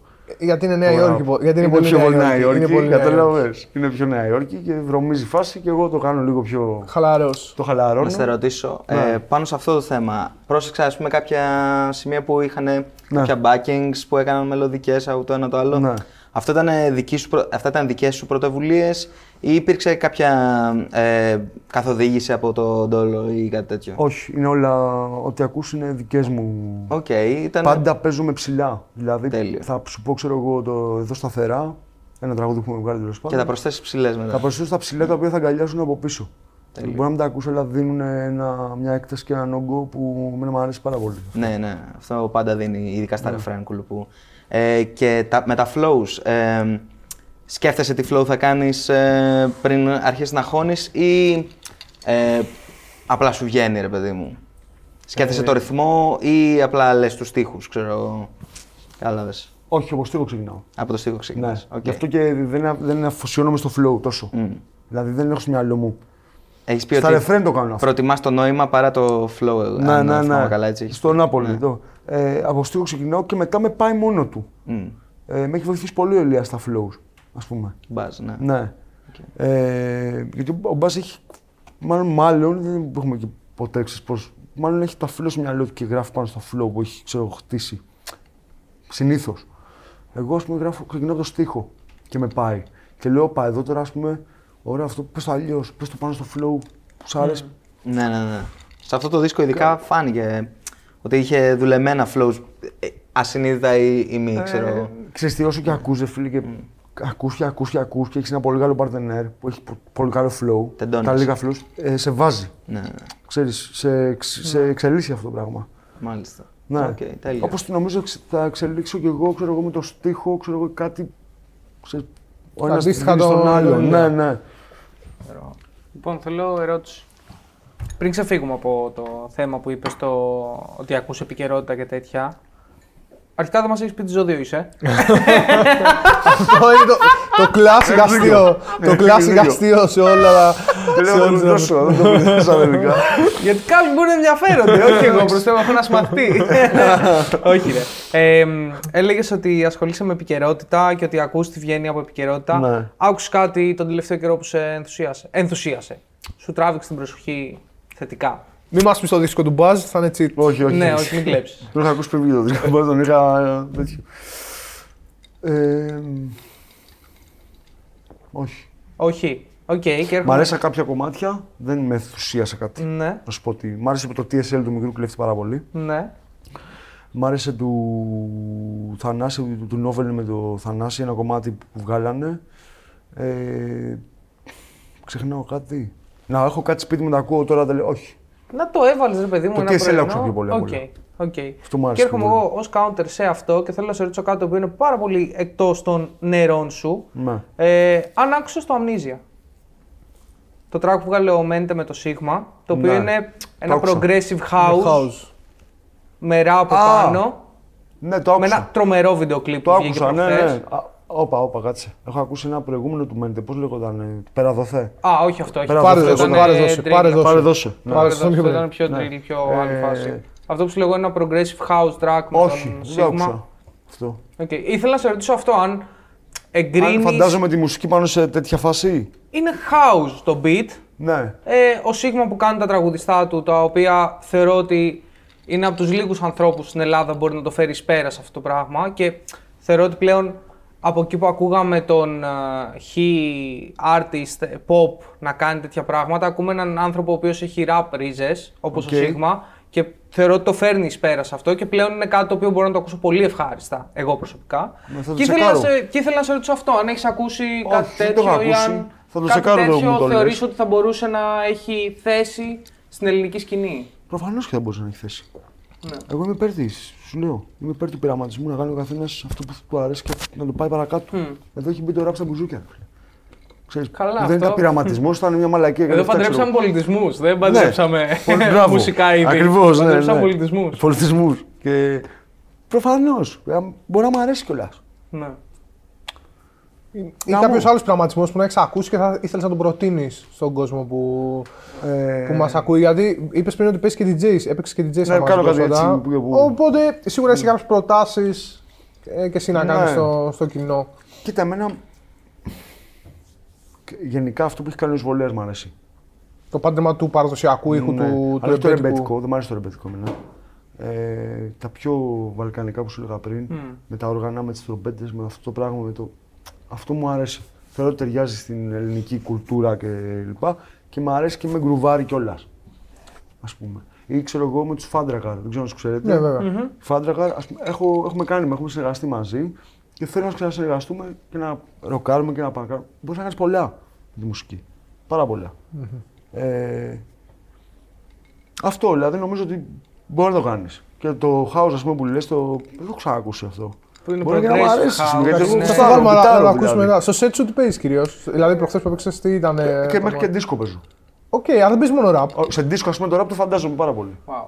Οκ. Εντάξει, βασι- κλασικά κομμάτια παίζω, δεν παίζω τίποτα. Δηλαδή, νομίζω τώρα ψάχνω δίσκο. Αυτά που μου αρέσαν από παλιά και κάποια καινούρια που έχω ακούσει.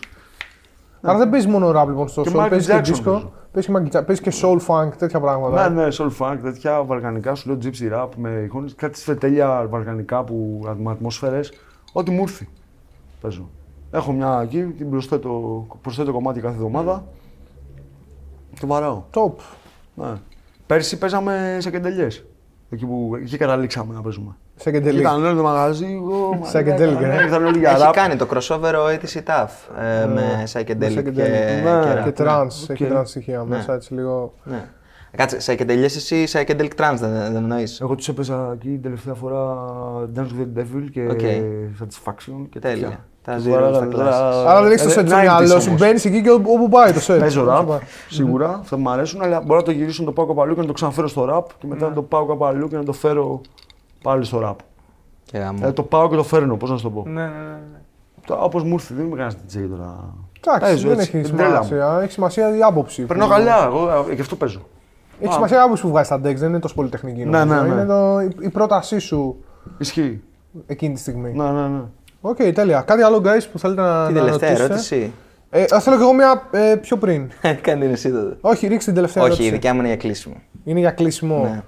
Ναι. Ε, μ, κοίτα. Να διαλέξω παιδιά ερωτήσεις εγώ. Να δια- Φαντάζεσαι, Καλλιθέας λοιπόν, να ρωτήσω. ο Φαντάζος Καλλιθέας.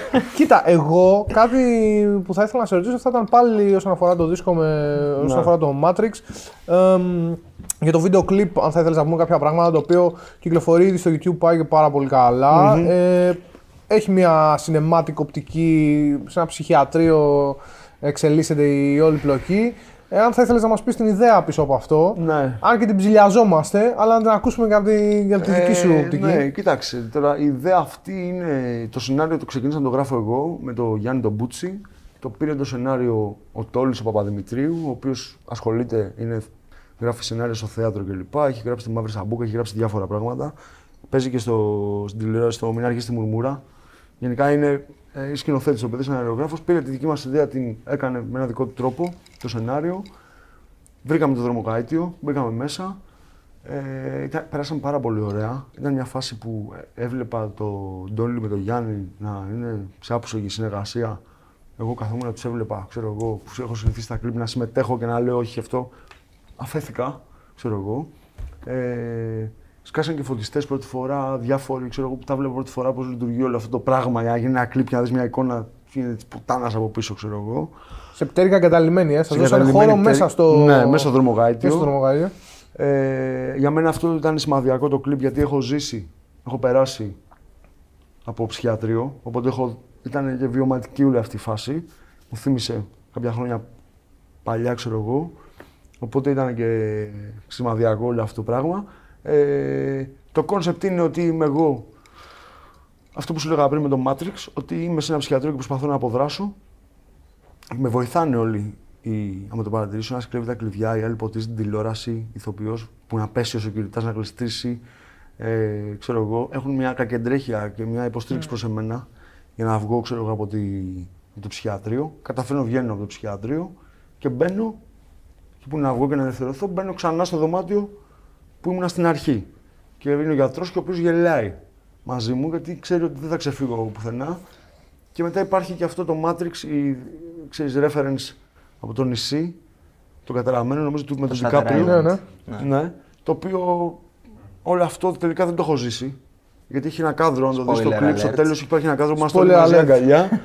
και μετά στο ίδιο κάδρος είμαι μόνος μου. Ότι όλο αυτό δεν έχει υπάρξει, ξέρω εγώ. Δεν Φακ, γίνει έλυσε τίποτα. την ταινία που δεν ξέρουμε πώς τελείωσε. Αλλά την έλυσε. ναι, αυτή είναι η φάση του κλιπ. Γαμό, γούσταρα πάρα πολύ. Πέρασα πολύ ωραία. Μου αρέσει και όλα η δουλειά αυτή, ξέρεις. Στη Γκαμάρονο, ξέρω εγώ. Και τώρα έχουμε ένα άλλο κλιπ. Την Παρασκευή ανεβαίνει ο δίσκος στο YouTube. Ε, με ένα άλλο κλιπ, το όχι και τόσο. Ένα κομματάκι. Λογικά η εκπομπή θα προβληθεί μετά το. Την, Την ε, Τρίτη θα ναι, βγει. την Την Τρίτη, Τρίτη, ε. οπότε θα, την ώρα που το βλέπει αυτό ο κόσμος θα έχει κυκλοφορήσει, Θα κυκλοφορήσει, το βίντεο ναι. Ήδη. Αυτό. Και πάμε τώρα με τον Ηλία να κάνουμε δουλίτσα. Θα ήθελε να μας πεις κάποια λόγια για το δεύτερο κλιπ, εφ- εφόσον ο κόσμος θα το έχει δει ήδη. όταν Ε, βγει το βίντεο. ναι, είναι σε φάση. Με ένα ωραίο αυτοκίνητο. Ε, δεκαετίας 70, ξέρω εγώ, Volkswagen το σκαραβαίο. Ω, τέλειο. Ναι, ένα κάμπριο φάση το βρήκαμε εκεί, ξέρω εγώ. Είναι άλλη φάση, χαλαρωτικό τελείως, καλοκαιρινό. Δεν έχει κάποιο concept από πίσω. Είναι rap takes, είναι φάση. Πάμε να.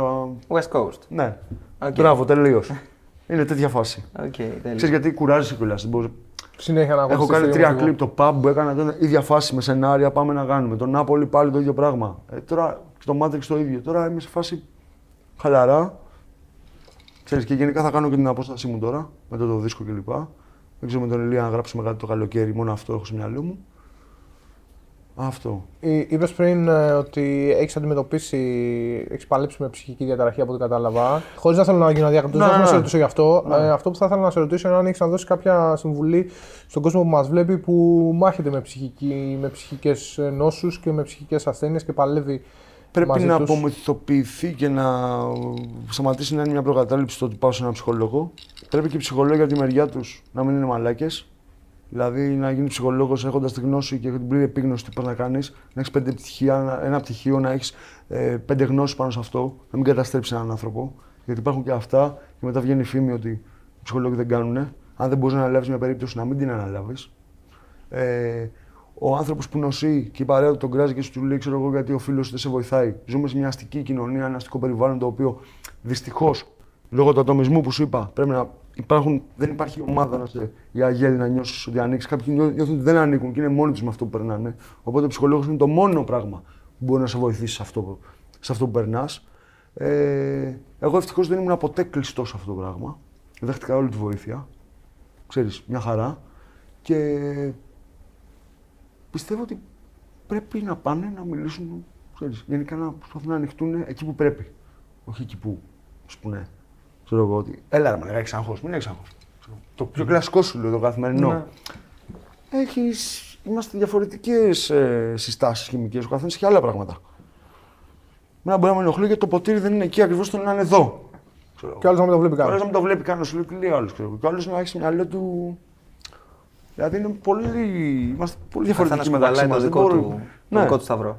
Να μπορούμε να ακούμε τον άλλον. Δεν θα Ας έπρεπε, πούμε, δεν και θα να- έπρεπε πιστεύεις το 2021 που έχουμε φτάσει να υπάρξει σαν στάνταρ στην κοινωνία ότι Είναι ρε παιδί μου, στάνταρ, μέχρι είναι- τα 18-20 σου να πρέπει να έχεις κάνει πέντε ψυχοθεραπείες, πέντε ψυχαναλύσεις. Ναι. Να έχεις περάσει από, ένα, από έναν άνθρωπο που θα μπορεί να κρίνει. Ναι. Όχι να σου πει ότι α, έφυγες ή δεν, δεν κάνεις για τίποτα. Αλλά να σου πει ρε παιδί μου ότι ξέρεις, μπορεί να βλέπω ένα πρόβλημα ότι θα σου δημιουργηθεί άγχος ή θα σου δημιουργηθεί οτιδήποτε. Να σε έχουν- Έστω προληπτικά. Ναι. Προληπτικά. Να κάνεις πέντε συζητήσεις με ένα ψυχολόγο. Διάβαζα τώρα πάνω σε αυτό που λες ότι Ναι. είδες στον τύπο της Δανίας που έπεσε ο, Έρι, ο Έριξεν. Ναι, ναι. Το Έριξεν το λέγανε. Ναι, ναι, ναι. Ναι, ναι, ναι. Ο ποδοσφαιριστής. Που πήγαν από πάνω του οι παίχτες Και τον προστατεύσαν από από τις κάμερες. Αυτό λοιπόν δεν ξέρω αν είναι αποτέλεσμα αυτού, αλλά ας πούμε στην Δανία, μου πεις είναι μια χώρα πλούσια, είναι λίγο διαφορετική φάση. Αλλά έχουν ε, ε, μαθήματα συνέστηση στα σχολεία. Δεν σου λέω ότι δεν, είναι- δεν έχει ιδανική από τη χώρα, ούτε λέω ότι αυτό είναι το μοντέλο. Αλλά αυτό είναι κάτι θετικό που Ναι. υπάρχει, ας πούμε. Ε, δηλαδή είναι ο ψυχολόγος και λέει το παιδάκι, το Αντρίκ, τον Αντρίκο, ο Γιωργάκη, μην του κάνεις αυτό, γιατί αυτό νιώθει έτσι. Και μπαίνεις σε αυτή τη διαδικασία και λες. Σε αυτόν τον τρόπο σκέψη. Ε, αυτό πρέπει να γίνει. Να υπάρχουν μαθήματα συνέστησης, μαθήματα ξέρεις, κοινωνικής ε, Κατανόησης. κατανόησης. Μέσα σε αυτό θέλω να Και πω κάποια ότι... παιδιά που, sorry, που, Ναι, ναι, ναι, που, που υποφέρουν από πιτσιρικάδες και λοιπά και νιώθουν μόνοι τους. Έχουμε χωρισμένους γονείς με κακοποιημένους Ναι. Που θα γίνουν ε, γκάγκστερ, αν θέλω να σου το πω έτσι. Θα γίνουν, Ναι. ξέρω εγώ. Μπορείς να το γλιτώσεις όλο αυτό το πράγμα. Αλλά δεν ενδιαφέρεται κανείς για αυτό το πράγμα. Ο πατέρας μου είναι εκπαιδευτικός χρόνια, τα έχω δει από μέσα δηλαδή, μου έχει διάφορα πράγματα. Δεν τον ενδιαφέρει κανένα αυτό το πράγμα. Δηλαδή δεν υπάρχει. Άλλο ένα μείον της ελληνικής εκπαίδευσης, αλλά αυτό είναι μια άλλη κουβέντα. Ναι, Ναι, Να την ελληνικής πούμε, εκπαίδευσης που θέλεις να πεις. τεράστια κουβέντα. Αυτό ήταν που θέλω να πω. Ότι ε, η μητέρα μου τουλάχιστον μου το έχει πει. Εγώ προσωπικά δεν το θυμάμαι αυτό. Ότι όταν ήμουνα στο, στο νηπιαγωγείο, πριν μπω στο δημοτικό, ε, ήμουνα σε παιδικό σταθμό, δεν ήμουνα σε δημόσιο. Ε, μία φορά τις δύο εβδομάδες ερχόταν ψυχολόγος ε, και π.χ. είχε πει στη μητέρα μου ότι α, το παιδί, ξέρω εγώ, είναι ένα πολύ χαρούμενο παιδί το- και μπλα μπλα μπλα μπλα. Η μητέρα μου π.χ. βασίστηκε σε αυτά και ποτέ μετέπειτα δεν έψαξε Ναι. το. Οκ, το παιδί μέχρι τα 6 του ήταν πολύ χαρούμενο και πολύ οκ και τα λοιπά και μεγαλώνει σε ωραίο περιβάλλον. Δεν σκέφτηκε ποτέ μετά, όταν εγώ έφτασα 12, 14, 16, να πει ότι πάμε πάλι σε ένα ψυχολόγο, Να δούμε τι δεις έγινε. πώς είσαι. Και, η- η- Ε, Και το λέω αυτό ότι εγώ στα 19, Συγγνώμη. Εγώ στα 19 μου 20 ε, εμφάνισα τρομερό πρόβλημα άγχους, το οποίο Να. μου έβγαλε ψυχοσωματικά. Μμ. Ναι, ναι, ναι. Βασίζομαι σε αυτό. Ναι, ναι, ε, γενικά νομίζω ότι υπάρχει μια εξέλιξη σε αυτό το κομμάτι.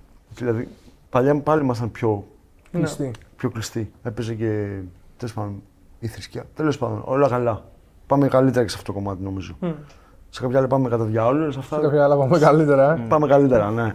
Πε Νομίζω πες γενικά. τη- την τελευταία ερώτηση Τελευταία φωτιά που ερώτηση. έχεις για το κλείσιμο. Πες Ρε τι. φίλε, η τελευταία ερώτηση, δεδομένου ότι ο Μην με Γιάννης, ξενερώσεις, είναι καλή η ερώτηση. που ο έτσι. Γιάννης Ναι. κάνει αυτές τις ερωτήσεις που κάνει και σε σένα και στον Μπάζ Ναι. και δεδομένου ότι ο, ο δίσκος σου λέγεται Matrix, ποιο παίρνεις πρέπει να σε ρωτήσει ο Γιάννης, το μπλε χάπι ή το κόκκινο χάπι; Φαντάζομαι όλοι μας ξέρουμε την απάντηση ήδη. Για δεδομένου αυτό που είπες, Το, το μπλε. Το μπλε θα πάρεις. θα μας τρελάνεις Το όλους. κόκκινο, όταν το πεις κόκκινο αυτό. θα πάρω. Φυσικά παίρνεις το κόκκινο μάλλον από ό,τι καταλαβαίνουμε γιατί προτιμάς Ναι. την αλήθεια και την, Ναι. τη συνείδησή Το σου. κόκκινο θα πάρω. Ε, Δεν είχα σκεφτεί καν την ερώτηση. Αλλά ναι, Εντάξει, Κώστα, δεν ήταν... πειράζει, είσαι- Γιάννη, αυτό δεν ήθελες να ρωτήσεις. Αυτό ήταν. Είσαι ο ήθελα να Μορφέας, ρωτήσω. είσαι ο Μορφέας από το Reddit. Εν τέλει εγώ είμαι. Μορφέας του Οκ. Reddit. Για πάμε. Μορφέας. Οκ. Ε, κοίτα, εγώ γουστάρω που έχει μπει ο... Είναι ένας κόσμος. Real shit. Καλά, αυτή είναι η ερώτηση δεν θέλεις να μου Αυτό κάνεις. ήταν. Σάκη Πώς μου, θέλω να πω, αλλά με πρόλαβα ερώτηση. με τον ψυχολόγο εδώ πέρα από αυτά που Εκεί. έλεγε. Ναι, ε, γουστάρω γενικά να πω και να κλείσω ότι περί Matrix που υπάρχει ένας κόσμος σε όλο αυτό το δίσκο και βγαίνει. Γιατί έχει να κάνει και με θέματα περιβαλλοντολογικά, έχει να κάνει με πολλά, ας πούμε. Και με τη θέση μου για το, αυτό που σας έλεγα με τη μουσική που υπάρχει τώρα το ρεύμα, αυτό το... Ξέρεις, όλο, είναι όλο το έργο μαζί και γουστάρω που υπάρχει αυτός ο κόσμος στο Matrix, ας πούμε. Τέλειο.